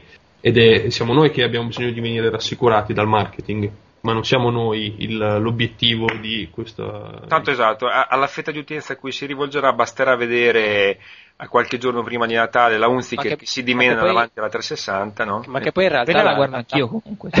Vabbè, per guardarla. la fetta d'utenza Unziker è sempre un piacere. Tra Beh, se posso invitarla a casa mia a giocare a Natale, compro anche Natale, non c'è problema. Ma la cosa più curiosa di tutto questo è che se vai a vedere la fetta d'utenza nemmeno c'è. Cioè, tu dici Perché? per, su 360 e PS3? No, ma, ma anche su Wii. Tu vai a vedere eh, i giochi venduti su Wii, proprio il numero di giochi, non è che ci sia... Eh, ma devono vendere la periferica poi, non tanto il, il gioco. No, ma infatti dico, vanno, vanno a invadere un mercato che in realtà non c'è, perché quel poco che c'era se l'ha preso Nintendo. Ah, tu dici ormai quello chi c'era c'era se sono già preso su. L- l'obiettivo, secondo me, è andare a rubare a Nintendo, banalmente. Sì, Nintendo Eh, che tra l'altro non, ultimamente non, non è che abbia sfornato successo, ultimamente parlo proprio dell'ultimo anno. Sì, ha Non fatto tirato- un Natale un po' in sordina con Sì, è Mario. stato un po' un anno che va, diciamo, va tranquilla, non ha più avuto grossi boom in stile Wii Fit. E secondo me loro vogliono andare a prendere, a rubare quella fetta di a erodere quella fetta di mercato lì di Nintendo, perché effettivamente è una miniera d'oro per, per i produttori di hardware. Forse semplicemente a me viene in mente il discorso, ho la 360, ho la PS3, quello che ho, ma per giocare con gli amici ogni tanto mi prendo il Wii, lo metto lì a fianco per giocare, per usarlo in quelle occasioni lì. Se un 360 o una PS3 sarà già dotata, già dotata di queste cose qui, non ci sarà bisogno di acquistare un Wii. No, esatto, anche perché giocare con Wii è uno sbattimento. Io l'ho venduto il mio Wii perché, perché era scomodo, nel senso avrei potuto voler giocare a Mario Kart ogni tanto, ma devi sincronizzare i pad, accendere, riconfigurare cavi, cazzi e mazzi. Tutte le volte che E- lascio e- dentro le pile mi si scarica, le vado a riprendere dopo un anno mi sono scaricate. Esatto, nel senso mi tengo il mio 360 e fanculo il Wii, ci ho fatto 200 euro e sono stato ben contento così. Invece se, eh, con, come si dice, vendendolo su, su Xbox, diciamo il, il ragazzino 14enne può comprare Wii Fit alla mamma e metterlo su, su Xbox sono tutti contenti e Microsoft ha fatto un sacco di soldi. Il discorso che fanno loro immagino sia questo. Sempre ricollegandoci a questa notizia per non diciamo saltare di pari passo da tutt'altra parte, cito quest'altra che parla di New Super Mario Bros. che raggiunge, in questo caso era i 3 milioni di vendite almeno al 20 gennaio, in Giappone. Quindi eh, prendo questa notizia un po' per eh, dare conferma che lo spazio per qualche hardcore game su Wii c'è, ma solo se è fatto da Nintendo e solo se si rivolge in qualche modo a- al Giappone o anche all'estero in questo caso. Ha, ha venduto anche all'estero, mi sembra comunque Super Mario, no? Sì, ha venduto. Ma il discorso è, è- è un altro. In Giappone qualsiasi cosa giapponese va. Se Nintendo pubblica, ribadisco, una copertina bianca con scritto Mario, vende un milione di copie. Poi magari dentro non c'è nulla. eh. Ma anche fuori dal Giappone, però, mi dicevi. Sì, sì, sì, ha avuto successone, ma anche perché, come diceva Simone, eh, quest'anno cioè, Nintendo non è che abbia sfornato chissà quanti titoli. eh. C'era solo quello e c'era quello da comprare, tu dici. No, per carità, un bellissimo gioco, però cioè, no- non aveva concorrenza di fatto. Quindi già di per sé in Giappone qualsiasi cosa Nintendo va, va per la maggiore, è per numero di console vendute e perché comunque il, il pubblico giapponese è abbastanza integralista. Beh, però tu dici no- non c'era concorrenza, però ehm, è anche vero che come si provava qualcheduno a fare qualche cosa, tra virgolette, di hardcore o non Wii Sport, veniva completamente penalizzato, che si trattasse Poi, di Giappone poi attenzione che in Giappone Super Mario eh, tutti sanno giocare a Super Mario. Eh, Cioè, infatti. Super Mario ha un sapore molto meno hardcore di quello che può avere qua in Giappone Super Mario. Mhm. Nel senso che comunque è veramente. Cioè, per un giapponese giocare a Super Mario è come per noi preparare una pasta al sugo. So- sono capaci tutti, magari non, non- non sono tutti fortissimi, ma tutti prendono in mano un, un pad Nintendo e sanno far andare Mario, sanno che il tasto B è la corsa e il salto A è il salto. Ma c'è gente che Quindi- sa interi livelli a memoria. Cioè. Sì, no, poi c'è gente, di vedi della, vedi della gente incredibile. Io a eh, Aki- Akihabara, ero il quartiere elettronico di Tokyo, c'era un Super Mario World in esposizione così. E un tizio a caso si è messo lì a giocare, ha fatto tutti i livelli speciali, che sono tipo i livelli più difficili, ultra segreti. Li ha fatti in- tipo in un minuto di tempo. Ma così, e, e- e come è arrivato ha fatto questa roba, questi numeri incredibili da super giocatore, ha appoggiato il pad e se n'è andato. Mentre io gli, tipo, gli, gli battevo le mani perché ero... Eri ammirato. Sì, e in Giappone questa gente c'è. e- Cioè, no, ma basti vedere anche gli shooter game, quelli classici in due dimensioni, No, infatti, ci sono in, dei in Giappone, mostri. in Giappone quello lì è dovuto andare a un orario assurdo a giocare a quel gioco perché lo prendono per il culo che ci ha messo un minuto. Sì, un minuto, esatto. Comunque, per riallacciarci al discorso, non è un titolo così hardcore Mario per i giapponesi. Eh, non è certo ai livelli di. No, è un'icona. Di un Wii Fit, però non mi stupisce che venda tantissimo, specie un Mario 2D che si rifà a cose molto vecchie, molto conosciute da tutti.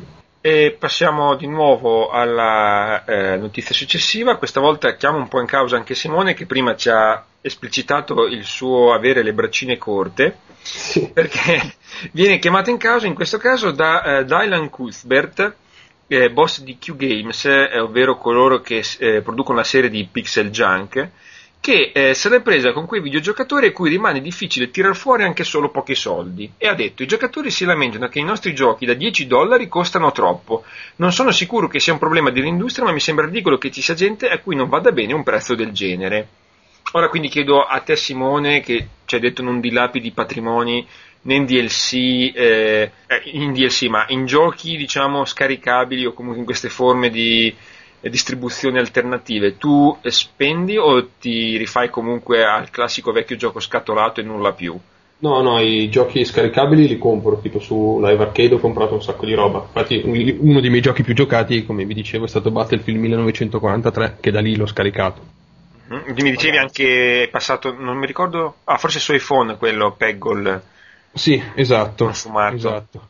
Sì, comunque cioè, di lamentarsi di un prezzo di 10, 10 dollari per un gioco eh, può avere senso, ma dipende cosa c'è nel gioco. Adesso io le serie di Q Games, non, cioè i giochi di, di, Q Games non ho mai giocati, onestamente. Ma per, per, rimanere in argomento, i 1200 Microsoft Points che ho speso per Battlefield 1943 sono stati i, i soldi spesi meglio dell'anno scorso per quanto mi riguarda. Quindi non, eh, nel senso do ragione a lui, non ha senso lamentarsi in senso assoluto del, di un prezzo di 10 dollari nei giochi. Eh, chiaro che se per 10 dollari uno scarica una cacata poi si lamenta, ma non credo sia il caso dei, dei giochi loro che mi sembra siano confezionati ad arte. No, il Pixel Junk assolutamente, anche parlando, ne abbiamo accennato anche agli awards, c'è ad esempio il Pixel Junk Shooter che io trovo un'assoluta, sia come design, proprio sia impatto grafico, sia idee, un'assoluta ventata di aria fresca su, sul genere e qualche cosa per cui veramente una delle poche cose diciamo diverse dalla multimedialità delle serie tv e dei, e dei Blu-ray che mi fa accendere la PlayStation 3, tanto per dire. Quindi eh, ass- assolutamente sono d'accordo che, che va visto il contenuto che c'è dentro qualche cosa. I pixel junk in questo caso forse fanno bene a lamentarsi, però c'è anche da dire che l'esempio, come citavamo iPhone, mette eh, in dimostrazione come giochi che sì, mettono un'idea originale in risalto, però eh, le, diciamo, si, si, fondano su, su, uno sviluppo tutto sommato contenuto in contenuti economici e anche come richieste e anche come prodotto che poi viene proposto, che viene dimostrato come su iPhone possa essere proposto a prezzi non dico ridicoli, però molto molto contenuti e comunque spopolare, mentre sia quasi un prezzo quasi, non dico consigliato, ma intrapreso e, eh, da chi sviluppa giochi su Live Arcade e PSN, quello di standardizzarsi a, gio- a livelli di alto costo senza poi magari offrire altrettanto contenuto. Tu hai citato Battlefield, ma si tratta penso di uno dei pochi giochi del Live Arcade che abbia dimensioni e contenuti utilizzati anche nello sviluppo di un certo livello. Eh, Ferdinando, tu hai comprato tante cose o sei o sei no, invece uno, uno, uno, che sì? No, mi sono, mi sono mosso parecchio, parecchio anche io sull'Eve Arcade. Sono d'accordo con quello che diceva Simone, cioè se un gioco eh, è orribile non gli darei nemmeno un euro, se un gioco è buono i 10 euro mi sembrano un regalo. Mm, credo che Apple e iPhone stia settando nuovi standard perché se non sbaglio l'ultimo GTA, il Chinatown Wars, costa una cifra irrisoria tipo 8 euro ed è un gioco incredibile quindi mh, mm, non so se la concorrenza possa invitare anche eh, chi fa videogiochi da un po' più di tempo, chi distribuisce videogiochi un da un po' più di tempo ad abbassare ulteriormente i prezzi. Sì, qui, qui un po' PSN, un po' con i minis, eh, sta cercando un po' di cercare vie intermedie, cioè giochi che non costino magari appunto 10, euro, 10 dollari, 10 euro o più, ma che si riducano a 2, 3, 5 euro come un po' su iPhone per i giochi di, di maggior profilo, nonostante poi su iPhone a mio avviso esistono giochi che costano anche 79 centesimi ma sappiano intrattenerti con idee di gioco fresche e accattivanti per ore e ore più di quanto non faccia il classico riproposto per l'ennesima volta.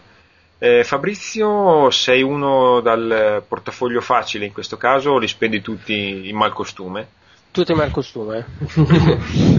No, no, no, mm, non sono uno dal portafoglio eh, facile per, per, quanto riguarda i DLC veri e propri, cioè preferisco spendere più sul classico pacchettizzato che non eh, per esempio sul, sul, gioco completo sotto forma di digital download, diciamo.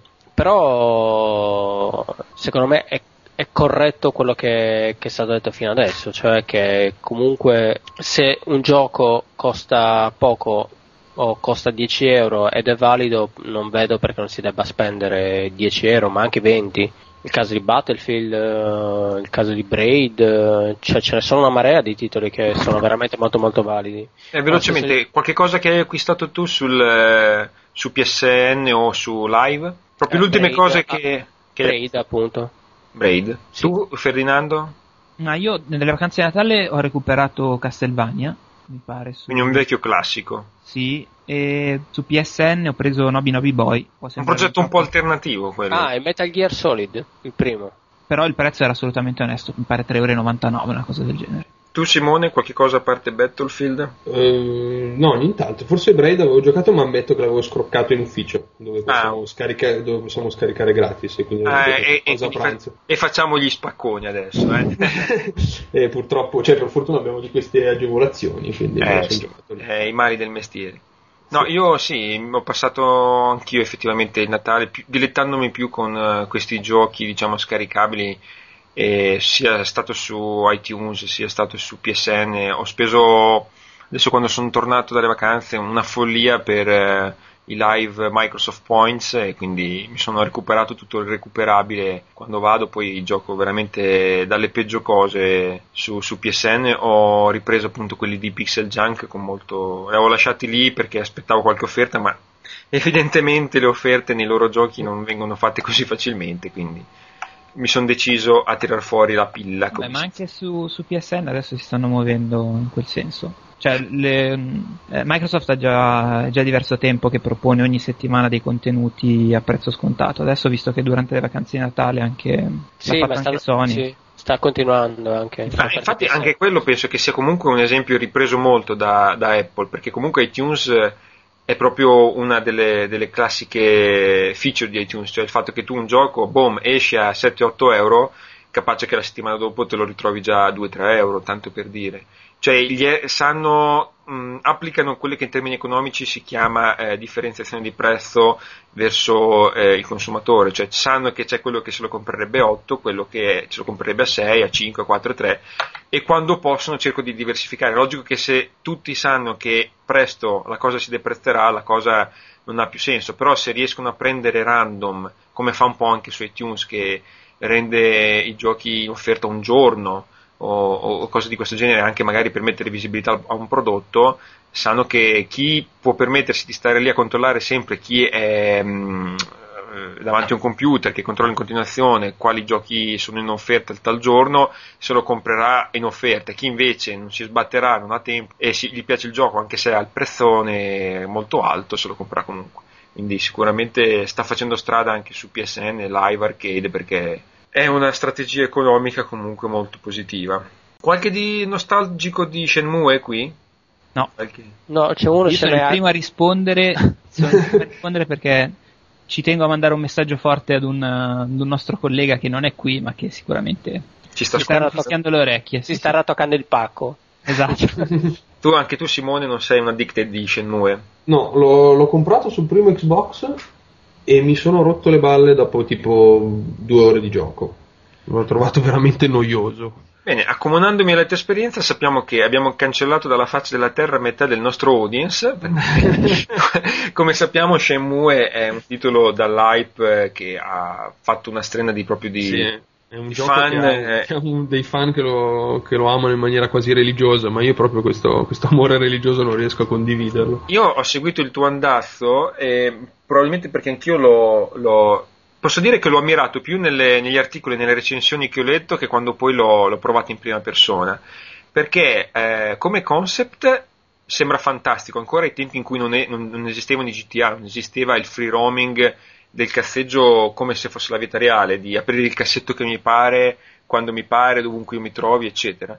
Aveva un immaginario fantasmagorico come idea. Poi, come dici tu, preso e approfondito in una fase in cui iniziavano a venire fuori i primi free roaming o comunque non si rimaneva entusiasmati e dalla storia e, così, insomma. Dover aprire, spingere il bottone, aprire un cassetto diventava una, una meccanica città e una legnosità estremamente. Ah, era un gio- uno dei giochi più legnosi che io ricordi. Penso che eh. solo Resident Evil 5 mi ha dato la stessa sensazione di legnosità. Ha introdotto molto, cioè più che introdotto, diciamo, ha un po' fatto esplodere il fenomeno dei quick time events. Eh, e tra l'altro, infatti, altro motivo per cui odiarlo. Ma guarda, io era, era una delle parti, forse perché delle parti meno legnose e più immediate del gioco che apprezzavo di più in, quelle, in quel gioco lì, cioè nel senso che almeno lì si andava avanti procacciamente nel gioco senza dover aspettare dei tempi infiniti. Però, però, sappiamo che ci sono dei gran fan di, di Shenmue e commentiamo un attimo questa notizia che sembra che ci sia questo Shenmue 3 che riemerga dalle, dalle acque ormai eh, sprofondate negli anni scorsi e che quindi Siga stia effettivamente cercando o pubblicizzando il fattore di voler ridare diciamo così, una svernata al gioco e quindi andare un po' alla ricerca di, di qualcheduno che glielo finanzi e in questo caso mm. si, è, si, è, rivolta esplicitamente alle cosiddette tre sorelle dell'hardware, cioè ovvero Nintendo, Sony e Microsoft e ha chiesto loro, eh, cioè si è vista andare a chiedere e bussare alla porta per vedere se qualcuno era disponibile a finanziare massicciamente il progetto e sottolineo massicciamente quindi si, chissà cosa hanno in mente di tirare fuori però è un... Cosa hanno in mente di tirare fuori? È che il progetto Shenmue, per, per voi, con Simone non ho confidenza, ma con voi due ce l'ho, siete due ignoranti.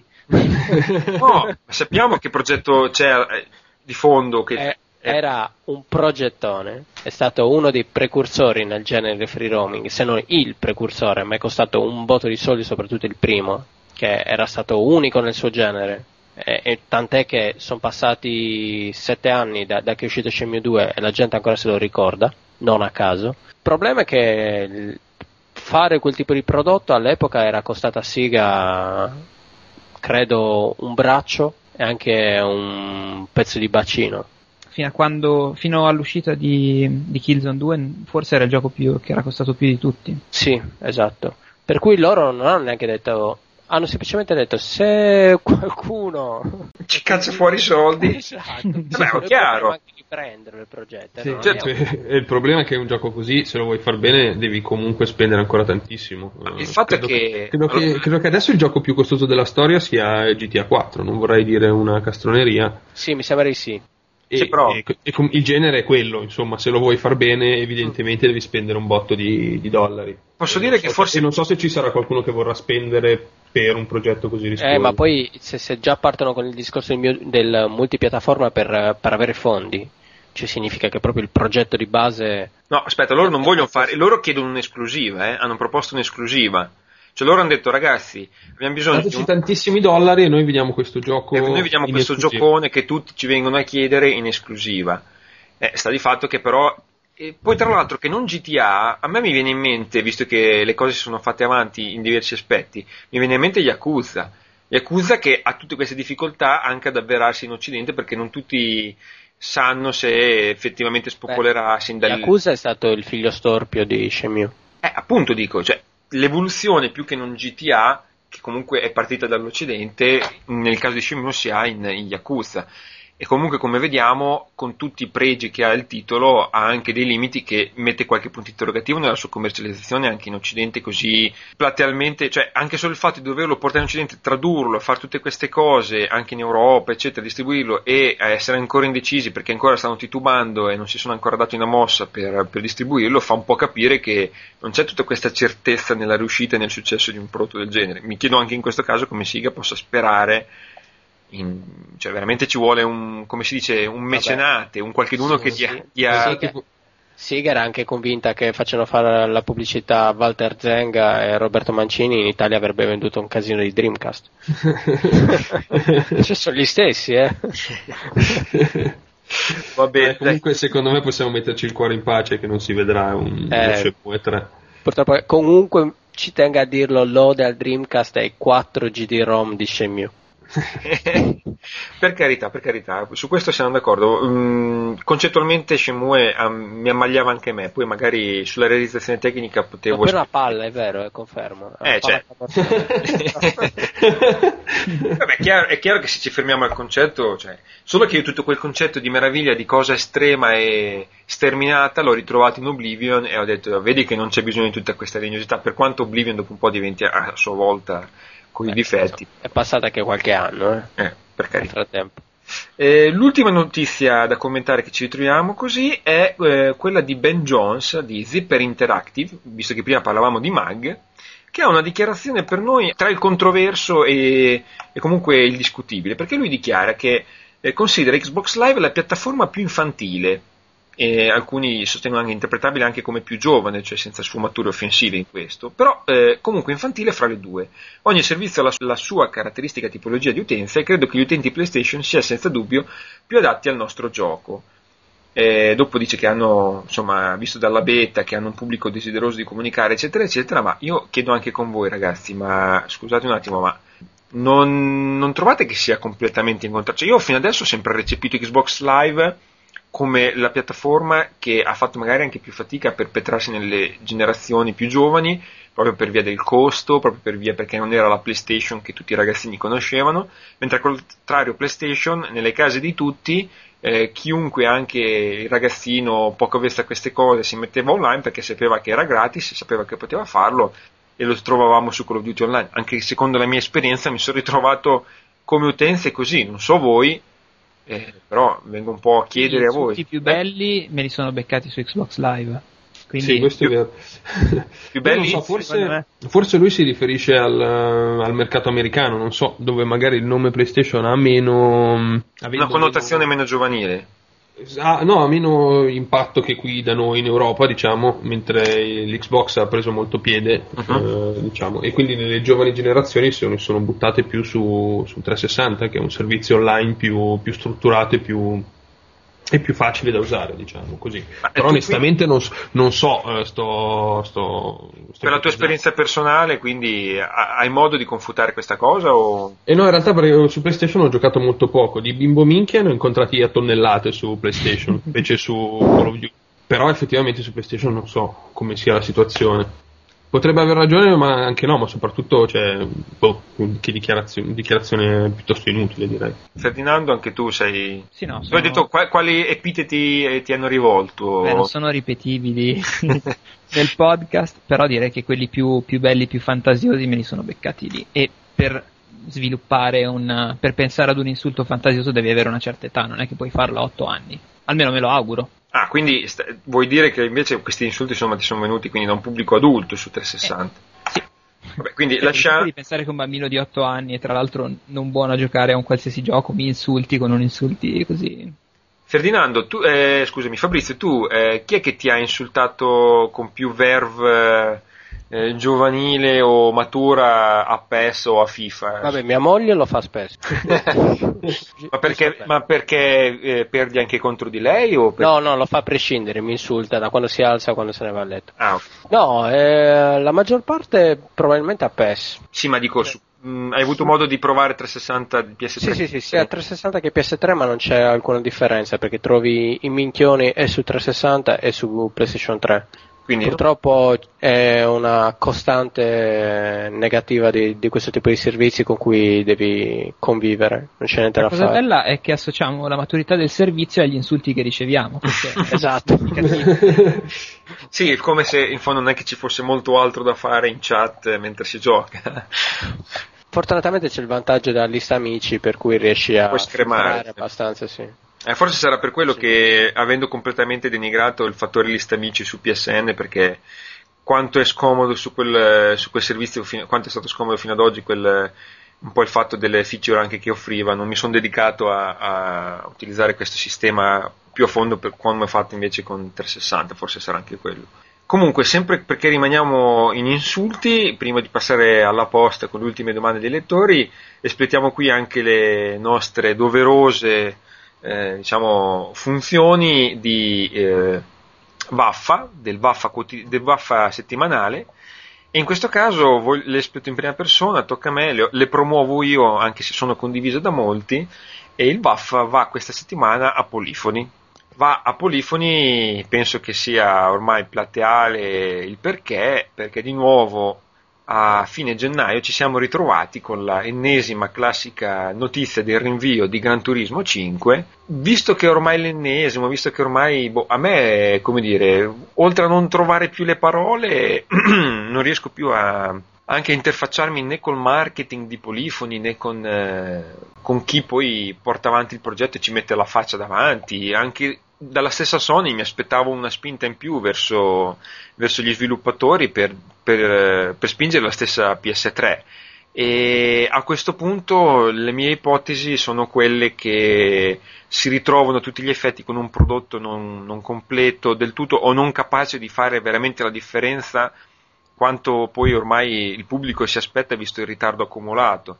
Solo che a questo punto chiedo anche voi quanto ulteriore accumulo di ritardo possa effettivamente giovare ad un eh, step eh, ulteriore che il gioco potrà poi presentare per far sì che giustifichi questo, questo ritardo.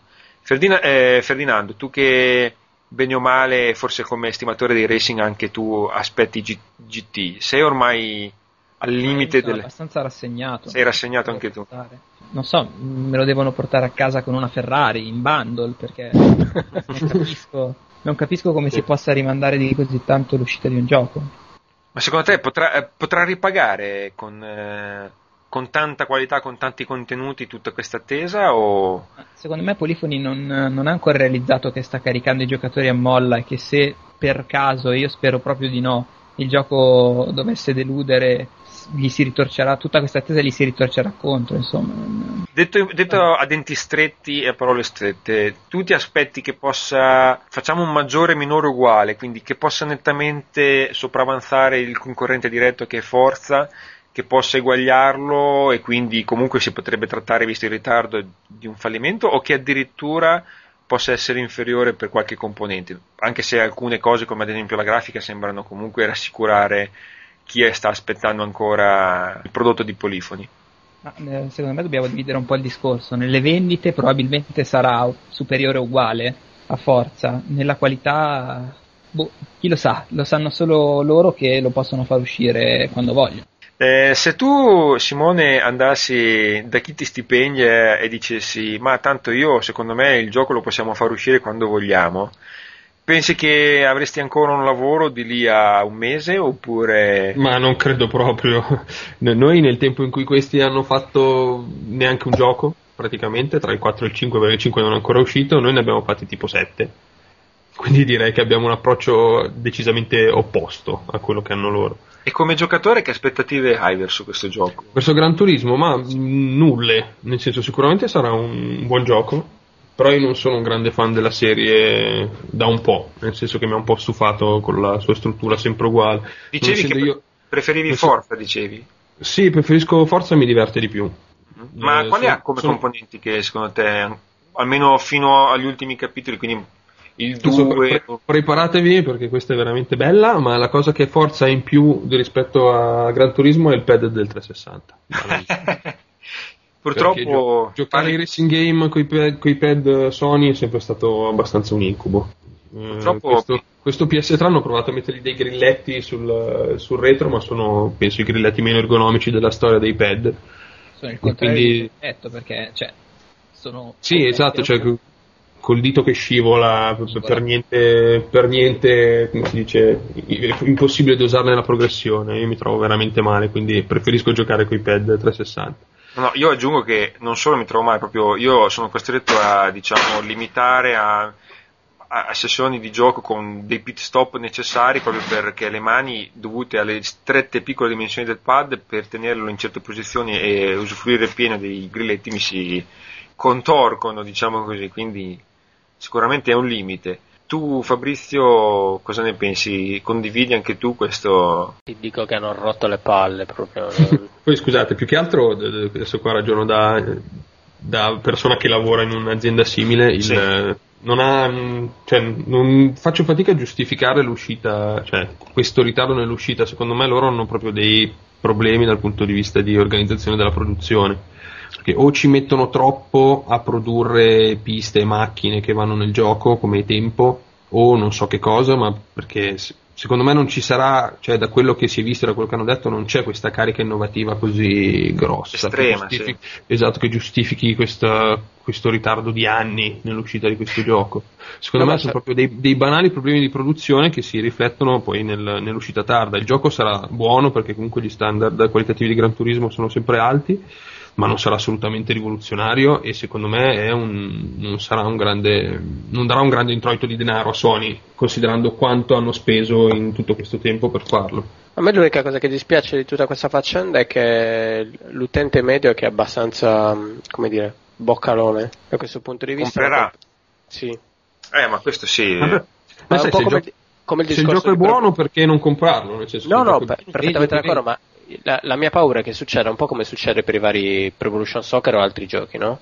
Che ormai si sono fatti una nomea di Sì. gioco con la G maiuscola. A prescindere dalla qualità del gioco, la gente comunque lo comprerà, lo compra lo. Prima, prima di mettere in Il è che discussione. passati eh, X anni di produzione, quello che io mi aspetto da utente finale è un gioco, non un gioco con la G maiuscola, con la gioco maiuscola, cioè Con, con la D di definitivo. cioè il gioco definitivo veramente molto probabilmente così non sarà però la gente probabilmente lo comprerà e se dovesse uscire dopo un anno un Gran Turismo 6 che ha una feature in più andrà a comprarlo ugualmente perché Sì, ma- ormai si è fatto il nome Però, sai, mh, due cose. Mh, Da questo lato qui, PES abbiamo visto, ci ha messo un po', però alla fine sono riusciti a, con FIFA a, a cambiare un po' la tendenza e a diven- a- il pubblico stesso è riuscito a diventare critico, nonostante comunque c'è tantissima fetta che compra PES perché è PES e questo non, non si discute. sì ma è la stessa gente che lo critica la gente lo critica e dice fa cagare la gente lo compra la Ah. stessa gente Ma magari però compra anche FIFA,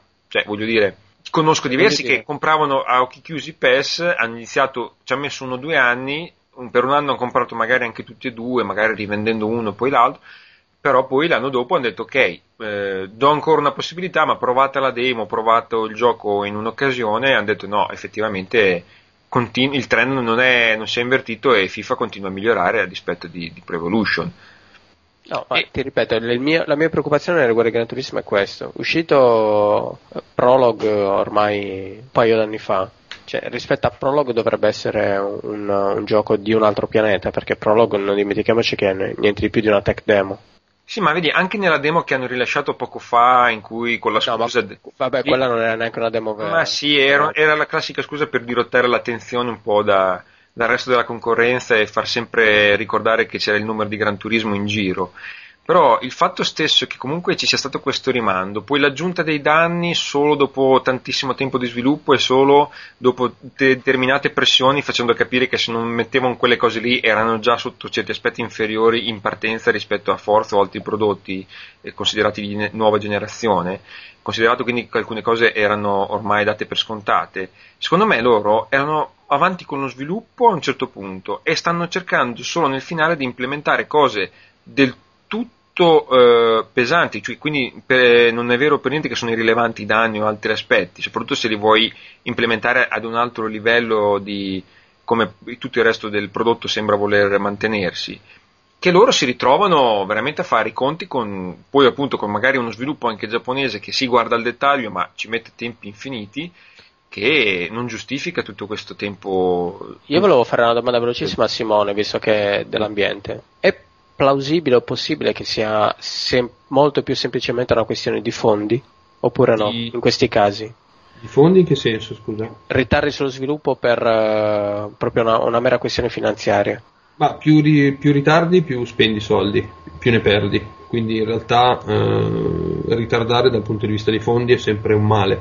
I ritardi di solito, come dicevo prima, vengono da problemi di produzione, dal fatto che non, che non si lavora bene come si, come si dovrebbe. Banalmente, come diceva il vostro ospite eh, che lavora in Crytek, Sì. eh, molto ha ragione. Il, eh, come si dice, il, eh, il segreto per, per, dur- cioè per lavorare bene in questo momento, in questo tipo di azienda, è ottimizzare la produzione. Non è fare di più, fare tanto, ma fare meglio. Tra l'altro anche un altro produttore giapponese, quel qualcuno che ha portato fuori Metal Gear, giusto in questi giorni ho letto una notizia che si lamentava estremamente del ritardo che sembrava adesso subire il nuovo Metal Gear. Sì. È stato posticipato quello stato per PSP. partecipato. E lui ha detto che anzi su questo difetto qui del, del ritardo eh, diciamo, porgeva tantissima enfasi perché? perché sostiene che se lui, per, forse anche calcando un po' troppo la mano, dicendo che comunque verso i propri i consumatori finali, verso i propri clienti diventa un, un affronto, una presa, non dico una presa per i fondelli, però insomma un qualche cosa di grave.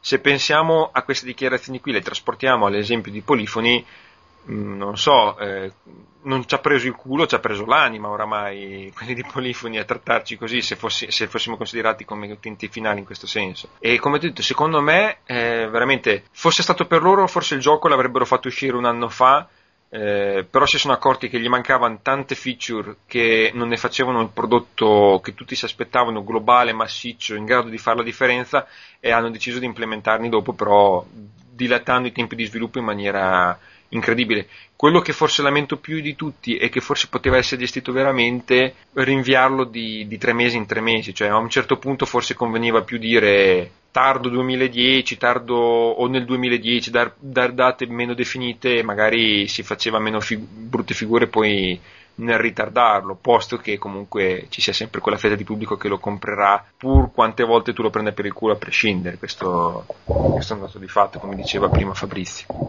Va bene, abbiamo fanculizzato a dovere Polifoni, direi. Sì. Va bene, allora cogliamo l'occasione per concludere anche qui la sezione del, delle news e del vaffanculo allegato a Polifoni e un ultimo stacco per poi passare alla posta dei lettori.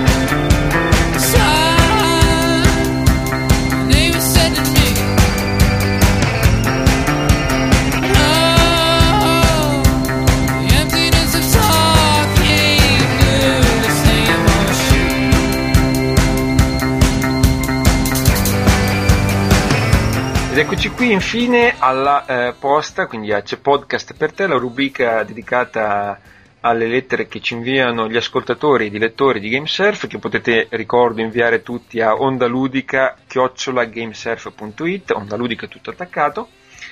E questa settimana abbiamo tre ascoltatori che ci hanno scritto e partirei in questo caso eh, da eh, Alfonso, direi di partire visto che abbiamo qui subito anche, ci pone, ci ha scritto due mail e in, que- in una di queste ci scrive alcune domande che andranno poi a riflettersi anche sul nostro ospite in quanto eh, insomma si addice al lavoro che lui fa.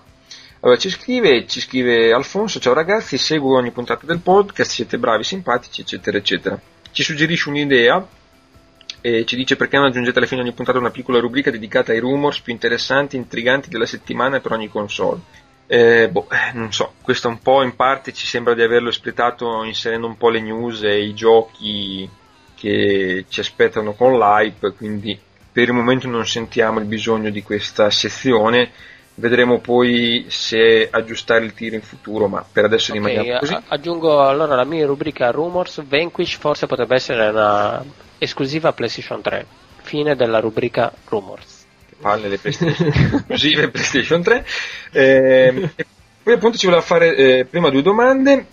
Perché negli attuali giochi di wrestling, eh, mette tra parentesi SmackDown vs Raw, nella Royal Rumble mettono solamente 6 personaggi nel ring, perché non ne mettono di più? È un Sono domande importanti. È importantissime. e ci chiede, è un limite o non vogliono? Immagina le altre. Tipo, eh, sul vecchio WWF Royal Rumble della Dreamcast nel ring ci stavano contemporaneamente 10 lottatori. Perché avevano i ring più grandi. Io sinceramente non sono un estimatore del genere. L'ultimo che ho giocato era quello in sala giochi della Royal Rumble dove c'erano ancora vecchi eh, Hulk Hogan e... Ah, capolavoro, ci giocavo tantissimo anch'io, bellissimo quel gioco. Dove anche lì c'era una sorta di effetto elastico, dove tu spingevi a manette i pulsanti per cercare di prevalere sugli avversari, ma poi tanto alla fine decideva il computer chi vinceva gli scontri, quindi a meno che non ti addormentassi... Era su... vero, quindi era realistico. esatto. quindi non so, non ne mettono di più, tu Simone che hai qualche nozione di, di difficoltà di, di, design o di, di implementazione tecnica. Eh, ne sì, mettono di più perché probabilmente ci sarà una qualche difficoltà tecnica, cioè come mettere 25 moto in pista è più difficile che metterne 5, probabilmente mettere adesso... 20 lottatori sul ring è più difficile che metterne 6. Non seguo più Royal Rumble perché fortunatamente anche mio nipote è cresciuto e, e SmackDown l'ha lasciato per un po', ma c'è stato qualche anno fa l'esplosione dello SmackDown anche sulle reti Mediaset e quindi ogni tanto mi toccava il nipote di seguirlo. È ciclica questa, questa Sì, ogni tanto viene fuori, esatto. Fuori, sì. Ah, ma che cosa? Il nipote che lo toccava? Oh. che, guardava, che, guardava, SmackDown. Però io, quelle poche volte che l'ho intervistato, non mi sembrava ci fosse questa costaglia di persone sul ring. Allora, no, la, la, la, regola del Royal Rumble prevede che praticamente ne entrino due e poi ogni tot secondi ne entrino altri due, che si vanno a sommare quelli che ci sono. Ma io non penso che raggiungano un numero tanto maggiore a 6, o no? Quanti secondi? Ogni 90. Quindi praticamente si crea una sorta di, che ne so, metropolitana orario di punta. Ma io penso allora... perché forse non c'è un, un, anche un pubblico molto interessato a, anche online forse a giocare in tantissimi su di un ring. No, non si crea troppa confusione forse dopo. Ah beh, okay. sicuramente, mm, ma probabilmente ci sono dei limiti proprio tecnici che riguardano i giochi, cioè il gioco su Dreamcast erano 10 barrette, quindi no, dai, adesso non credo che un www, eh, www qualche cosa su, sulle next gen con la grafica che adesso possa mettere in seria difficoltà, anche perché non è che abbia una fisica da urlo. Beh, oddio, Beh, comunque pesano, pesano, azioni, pesano, pesano. Non so, non, non, non approfondisco perché... Ma non... comunque dai, stiamo seriamente parlando del numero di lottatori di... eh, sono cose che... Io mi rendo conto dei problemi di queste persone perché quando nei racing game lamento certe cose, so che non vengo capito. Eh, no, passiamo allora alla domanda successiva, mm, un po' più tecnica, ma in senso qui forse nostalgico buono, perché a me ha fatto venire una nostalgia di un'altra cosa, perché ci chiede perché non si fanno più giochi con grafica realistica, e qui intende come il primo Mortal Kombat. Secondo me sarebbero davvero grandiosi giochi in 3D con sprites digitalizzati. Conoscete altri videogiochi con questa grafica oltre a questi che ho già trovato eh, con un frame rate maggiore? Qui ci manda un link eh, su Wikipedia, Videogames with digital, Digitized Sprites, in cui eh, sono andato a vedere, c'erano un po' un elenco di questi qui, c'erano Mortal Kombat, c'erano vecchissimi giochi da cose sconosciute tipo Bikini Karate Babes a Clay Fighter, non so se ve lo ricordate, o il vecchio NBA Jam che si giocava in sala ah, gioco. Favoloso NBA Jam. Abbiamo fatto un torneo in azienda recentemente, uno dei migliori ecco, giochi sem- di sempre. Sempre, sempre a fare lo sborone. no, eh, sinceramente, eh, personaggi digitalizzati innanzitutto in uno scenario 3D non mi sembra molto plausibile o realizzabile così facilmente. Tu, Simone, Pensi non so neanche che senso abbia, nel senso le moderne tecniche di, di, render rendono il personaggio digitalizzato abbastanza inutile, cioè il personaggio digitalizzato come si faceva all'epoca abbastanza inutile. O fai veramente un gioco 2D, o, come si dice, da, con un look retro, o non ha senso usarlo ormai più. Quella, quella ah, sai, io l'unica cosa che qui citavo un po' la nostalgia che mi ha fatto venire, non tanto per i generi citati come Mortal Kombat, eccetera ma io ho sempre un po' questa nostalgia latente per i videogiochi con il classico full motion video, però è stato eliminato appunto perché come tu dici anche il 3D ha raggiunto dei livelli di qualità ottima, però secondo me anche per un tipo di narrazione spessore quasi cinematografico, qui e là forse manca un po' questo livello di questa lettura del, del media in, questa, in, quella forma del full motion video, cioè quei filmato con attori veri che possono se si trovasse effettivamente il personaggio adatto, dare quella profondità con le espressioni, con l'interpretazione che invece in un personaggio per quanto ricreato di plastica o eh, con le moderne tecniche 3D come dici, con le texture per quanto ottime, boh, non so, non dà mai quell'effetto di emozionalità che invece magari il, l'attore in carne e ossa riesce a restituire quando bravo ovviamente perché qui ci sono casi e casi sono l'unico ad avere questa nostalgia eh. di nuovo posso vado a prendere sì, altre credo, pillole, non lo so. Credo, credo, di sì, perché cioè, in realtà poi nelle parti giocate l'uomo in carne ed ossa non ce l'hai mai, quindi lo stacco poi risulta stilisticamente brutto per l'occhio moderno. Tu dici che lo stacco farebbe molto differenza in questo Sì, adesso farebbe decisamente eh, come si dice, storpiare il naso. Ma è prendere, scusa, è prendere un attore e girare le scene in full motion video con gli attori e poi riprendere i modelli degli attori in, per dis- Ah, per- comunque lo, sta- lo stacco sarebbe troppo. Sarebbe Sì, ma che troppo- poi alla fine è quello che fanno adesso quando ti fanno il full motion con eh, il motion capture, eh? cioè non è niente. Eh, lo so, sai, però io quando vedo, mi parlavamo di Mass Effect, che comunque è uno degli esempi più, quasi più avanti, come cercare di trasporre l'espressione nei volti durante i, i dialoghi, che sono anche abbastanza approfonditi, mi manca un po' un'interpretazione all'altezza, per quanto magari si potrebbe fare molto non prendendo la versione doppiata, ma con quella originale, per quanto comunque boh, nelle- nei volti, nelle espressioni così, mh, come si fa a- a emozionarsi veramente, a commuoversi? Io non ci sono riuscito personalmente nei giochi di questo genere qui. Sebbene comunque invece magari dal punto di vista della sceneggiatura ci fossero tutte le premesse per farlo, per essere ammagliati da quel punto di vista, però come dite voi. Secondo me è abba- è abbastanza retro. Tra l'altro, a proposito di retro, se non ricordo male, nella lista che ha citato il suddetto personaggio, il nostro ascoltatore, Mm. dovrebbe mancare Killer Instinct. Eh, ma lì non era proprio digitalizzato come intende lui, credo, sai. Se vai a vedere questi siamo proprio presi, fatte le foto alla gente e messe su schermo, più o meno. Beh, oddio, Mortal Kombat non puoi dire che non fate foto alla gente, perché insomma. Eh, sì, appunto. Cioè, no, sto dicendo Mortal Kombat, hanno fatto la foto alla gente, 4-5 fotogrammi per movimento e le ha spalmate sul gioco. Killing Instinct c'era dietro già un modello 3D rielaborato. Non, è- non c'era la foto del personaggio. Comunque. Anyway, sono l'unico, anche Ferdinando, che ormai si tocca guardando porno digitalizzati. Ormai è svenuto su YouPorn. No, non, eh, sul fatto sul perché non li fanno vi invito a guardare Street Fighter The Movie The Game che è davvero un- uno degli Una, po- una porcata in mano. in Sì, credo sia davvero, uno dei giochi più famosi della storia per quanto è chiavica. Esatto. E, no, per quanto riguarda Mass Effect, sì, forse nel- nei volti un più, è un po' più difficile, che so, imprimere un'emozione, però anche lì si ci si sta muovendo abbastanza bene. Se non sbaglio, in Mass Effect addirittura il labiale era sincronizzato in italiano, quindi Rimarrà una mia, una mia così, un- probabilmente sì. nel mio cassetto privato, ok. Ci fa un piccolo PS prima di passare alle domande inerenti a- al nostro ospite, perché ci chiede a proposito, non riesco a trovare la vostra prima puntata di Onda Ludica, dove la posso scaricare? Eh, boh, eh, se non su iTunes intendi la prima, intendi la puntata zero, mi sembra che ancora non l'abbiamo uppata su iTunes, eh, giusto Fabrizio? La puntata 0, se per puntata 1 intendiamo la puntata 0, non è stata messa su iTunes, Quindi è la trova? però sul nostro forum.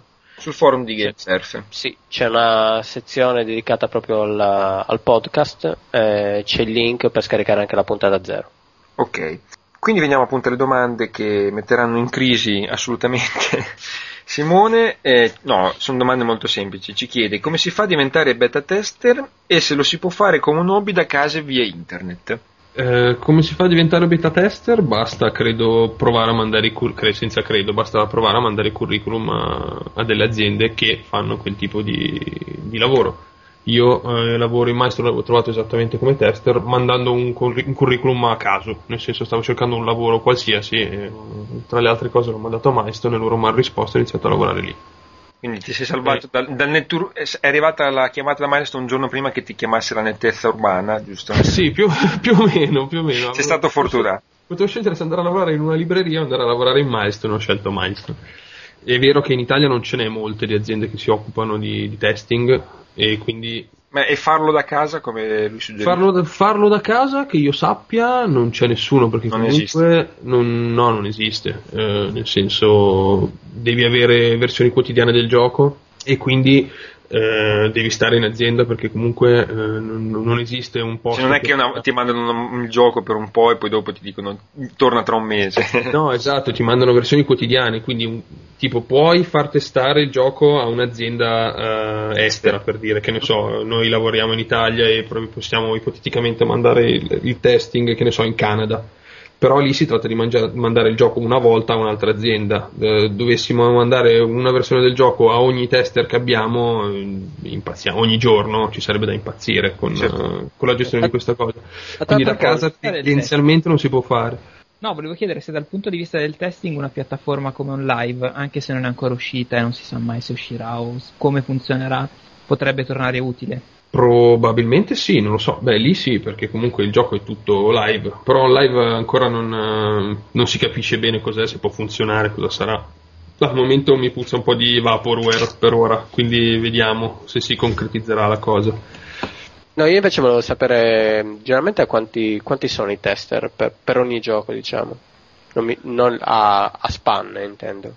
Mm, Dipende, ci sono giochi più facili da testare e giochi più difficili. Tendenzialmente più il gioco è grosso e complesso, più è difficile. Eh, comunque i reparti di testing sono sempre quelli più grossi per ogni gioco. Se voi andate a guardare i credits di qualsiasi gioco, vedrete che le parti di. I designer sono tipo sempre 4-5 e i tester sono tipo sempre una cinquantina.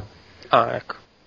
Quindi Ma- sono, sono molti i tester. Anche, No. perché, anche perché più si va avanti, più le, diciamo, le, le richieste minime di qualità per far uscire un gioco si alzano e quindi più è necessario che il gioco sia testato a fondo. Ma scusami, ma mh, adesso tu sei un buon esempio nel caso di beta testing perché si può dire hai fatto carriera, no? Stai facendo Sì. carriera.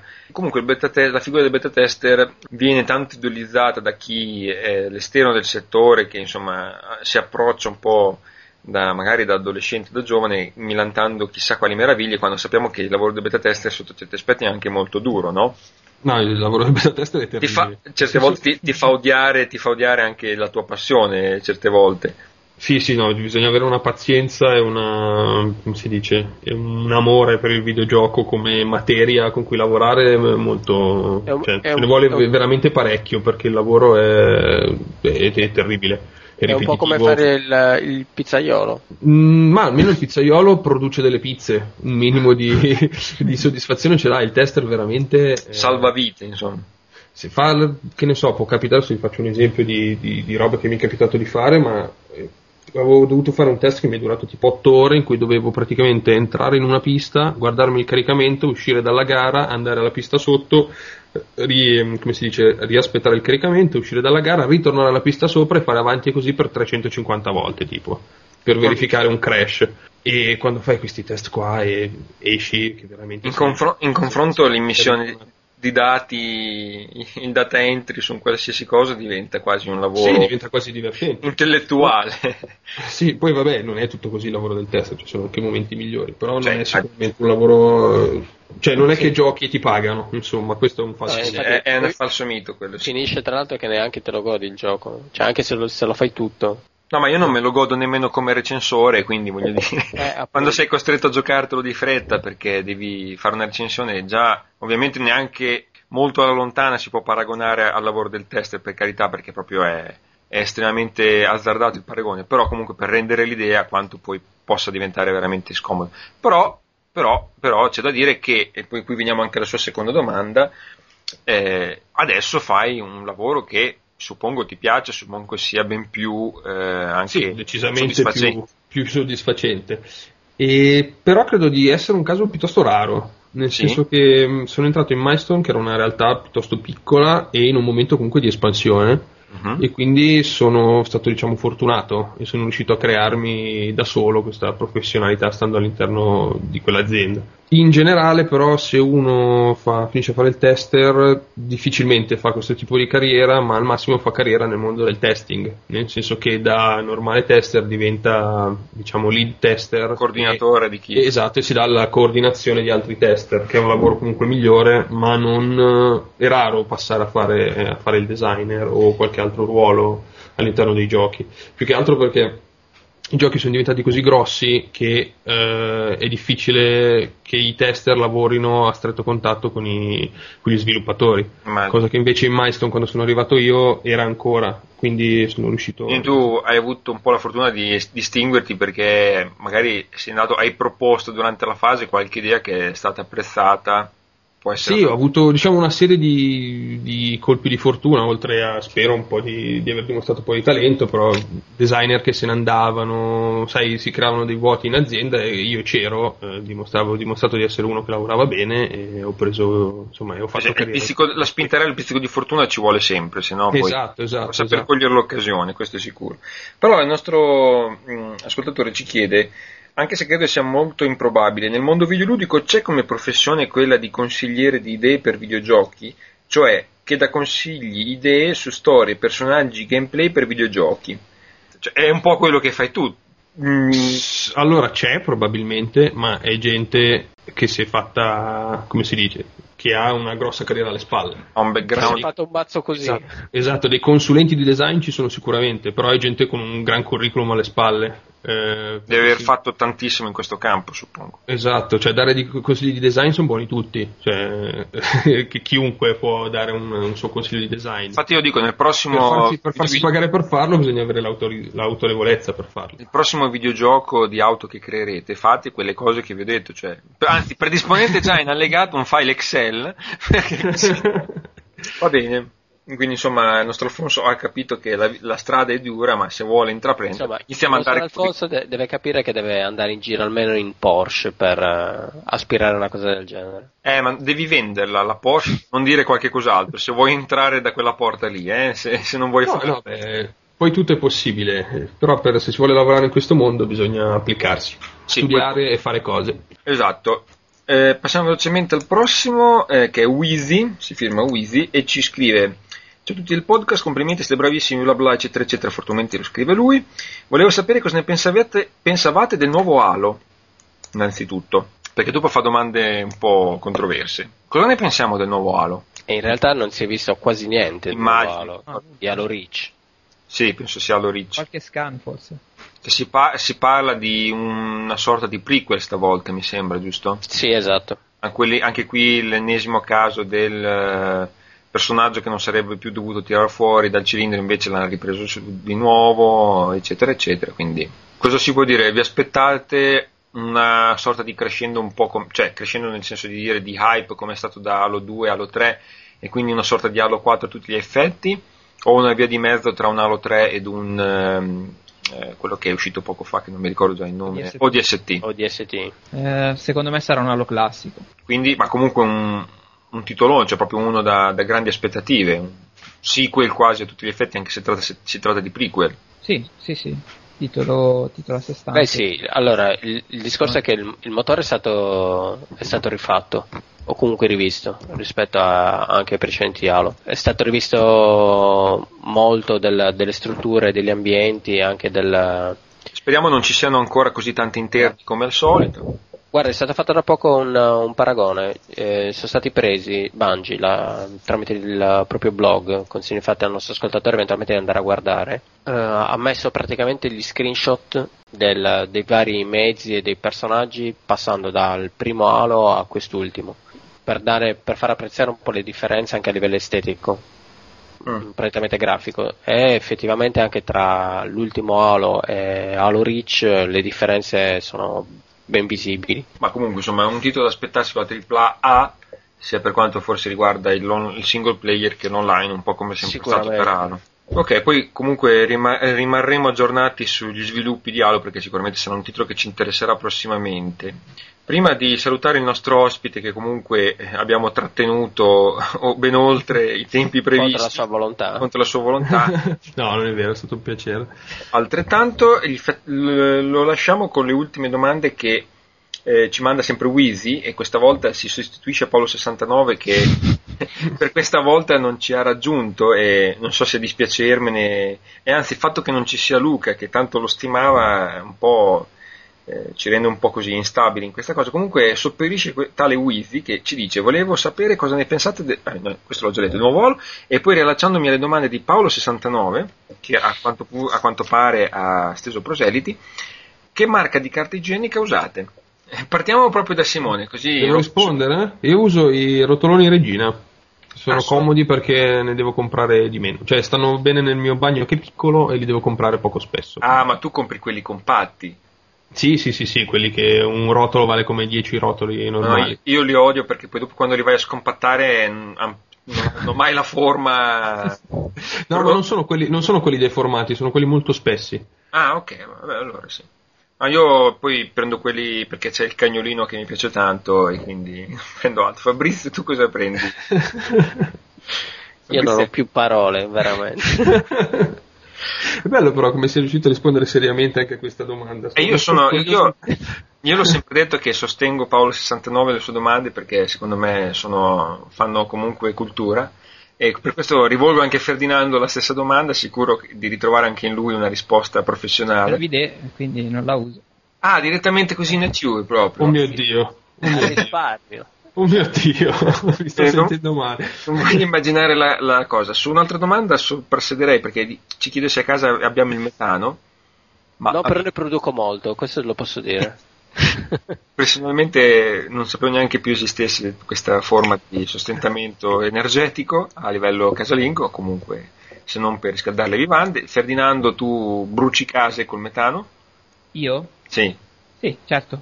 Quindi produci metano o ce l'hai a casa? No, no, ce l'ho in casa. Ah, perfetto. Vabbè, magari lo produco anche adesso. No? Anche, e tu Simone sì, sì, chiaramente metà. E ultima ma non meno importante, preferite il cioccolato fondente o al latte? Fondente tutta la vita. Ferdinando. È al latte. Aia. E Io Fabrizio? bianco. tu preferisci il cioccolato di cammello maschio, No, il probabilmente. cioccolato bianco. Bianco, eh, quindi al latte, più, più, più No. al latte di quello cosa c'è? È più, più che al latte, è praticamente il cioccolato che non piace alla gente a cui Che piace, piace il cioccolato. Ma è zucchero, Esatto. non è cioccolato. Vabbè, In io me vado a... piace molto più il salato e del dolce, però vabbè. Allora, ti consiglio il cioccolato al sale di cervia, che fanno qui appunto dalle mie parti, se riesci a trovarlo è un- un'estasi molto particolare. Vedi che si impara sempre qualche cosa di nuovo dalle domande di Paolo 69 dei suoi concetti. Comunque Grazie. io anch'io al latte perché non l'ho specificato. Eh, passiamo all'ultima domanda in questa puntata, che in questo caso ce la fa Flame. È un caso un po' particolare perché questa volta eh, rivolge la domanda non solo a noi, ma un po' a tutti i podcast videoludici. E la estende un po' tutte. Tra l'altro, ci- a noi personalmente ci dice: Siete partiti così così, ma state migliorando molto velocemente con ospiti molto interessanti. Quindi speriamo che anche l'ospite di stasera si sia rivelato interessante per lui. Se sopravviverà. Esatto, Eh, bla bla eccetera. La domanda rivolta ai vari podcast videoludici è questa, che lui ci rivolge anche a noi. Potendo scegliere, debellereste col fosgene, sapete voi di che sostanza si tratta? Io. Comunque, col fosgene dai videogiochi il protagonista ha due punti. Americano, ovvero indipendentemente dal contesto storico-geografico, è sempre un negro del ghetto losangelino commovensi da scimpanzé e vocabolario ridotto a tre parole. Il Tokyo tellato giappo, ovvero capelli sparati con costumi troppo sgargianti per non essere radioattivi, declama con tragica epicità frasi lunghissime scritte da un pederasta represso. O infine europeo, eh, punto interrogativo, esistono, cioè nel senso di dire che lo stereotipo europeo forse a differenza degli altri non c'è. Tra l'altro un- ci manda un'altra email successiva in cui ci dice che gli è stato fatto notare che la domanda potrebbe dare adito a polemiche razziste e che quindi per prevenire vuole specificare che manda la correzione dicendo che all'immagine dei negri come ci viene proposta negli action movie americani eh, si riferisce a quelle e non a come sono in realtà eh, loro realmente. Nel caso di proteste propongo la visione forzata di XXX2. Comunque li chiama negri anche nel secondo caso. Eh, no, ehm, Ha risolto com- l'ambiguità però. esatto. Eh, boh, voi avete una preferenza verso chi eliminare dalla faccia della terra verso questi? C'è qualcuno che forse dà più fastidio di altri, a vostro avviso? O Io, cioè, avendo questi tre stereotipi su un'ipotetica torre, mi butterei io. tu in prima persona, quindi è l'europeo che non sa stereotiparsi. eh, No, perché veramente c'è dei personaggi di GTA ormai veramente sono piene le fosse, come si dice. Lo Anche se, se il, il- il negro americano è passato un po' in secondo piano. Cioè, voglio dire, adesso c'è un Nico Bellic piuttosto che un Gay Tony, piuttosto che. Cioè, tanti, se vogliamo, tanti anche Ma stili. anche quello è uno stereotipo stereotipi. americano. eh. Sì, Sì, per carità, Alla tanti fine. stereotipi, però appunto in, in Occidente forse si è un po' variegato. Di nuovo in Giappone si è rimasto incorati un po', no? Al Tokyo Hotel, qui come lo descrive il nostro ascoltatore. A me personalmente, sinceramente, visto che non, almeno in- ho visto una vaga evoluzione, almeno grazie anche a GTA, queste cose americane le ho sofferte un po' meno negli ultimi. Giapponese e un eh, europeo che salvano il mondo ce li vedo poco. Però se il mondo venisse salvato da un giapponese sarebbe assolutamente divertente, quindi butto giù l'americano. Perfetto.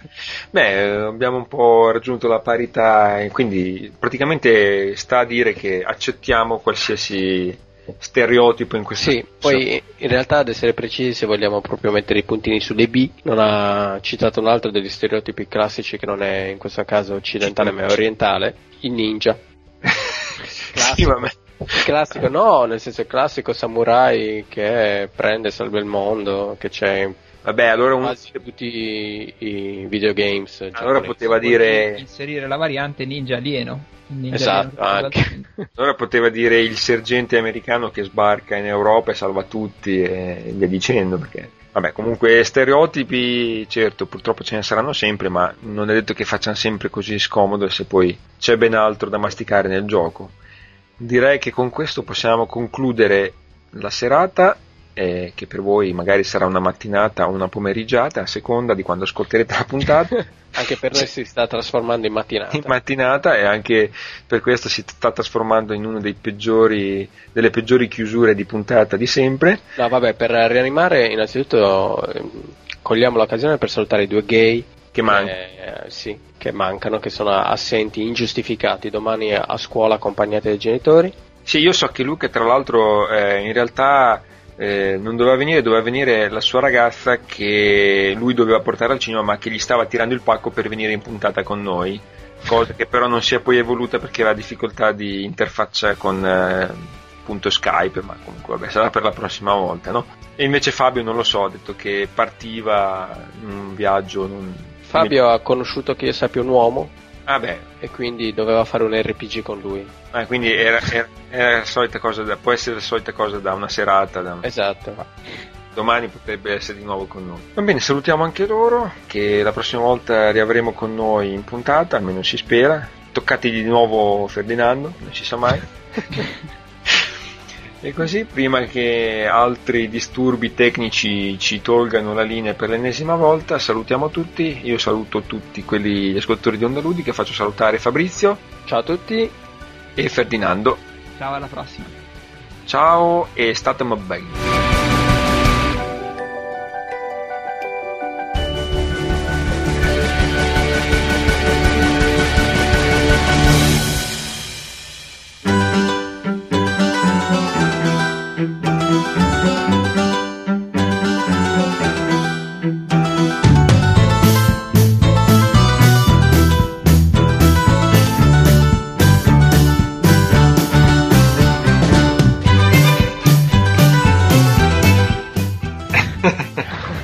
Vabbè, ma loro sono anche abbastanza esco, no? Cioè, li ho visti in giro anche alle 11. Sì, vabbè, ma con un meteoropatico come me, cioè, avere il buio alle due è Sì, problematico. sì, no. Cazzo mio. Un italiano muore probabilmente. È un italiano muore, Eh esatto. sì.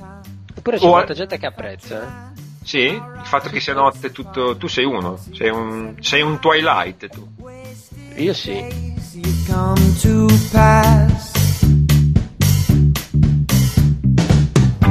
you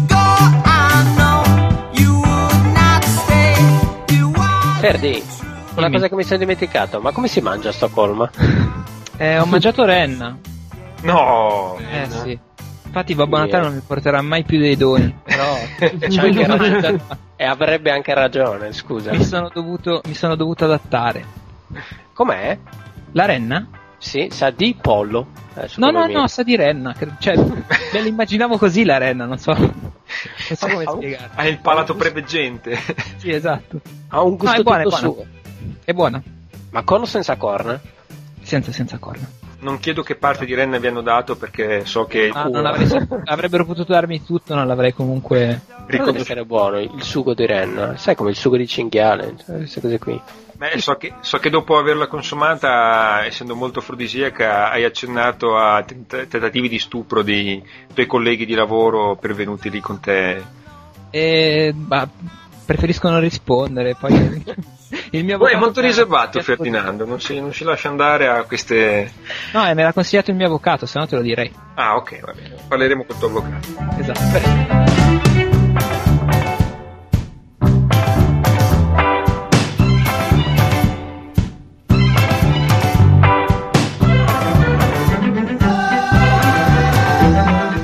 Vorrei sapere perché si finisce sempre a parlare di sesso quando ci siete in mezzo tu. Tu chi? Eh, tu tu. Parla il Tu, buono. Francesco. Parla il buono. Guarda qua, la bagascina. È la bagascina. Dress yourself in bleeding mattress. Charm your way across the Khyber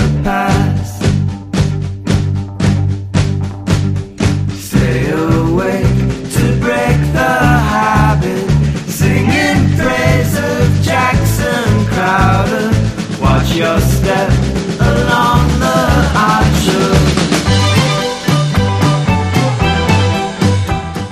Però vabbè. Ferdi ci sei, sì? Eh? Ci sei? Sì, sì, no. ci- Bisogna controllarlo perché ogni tanto torna a toccarsi. Non ci mai- le mani dal pacco, sì. sì, sì.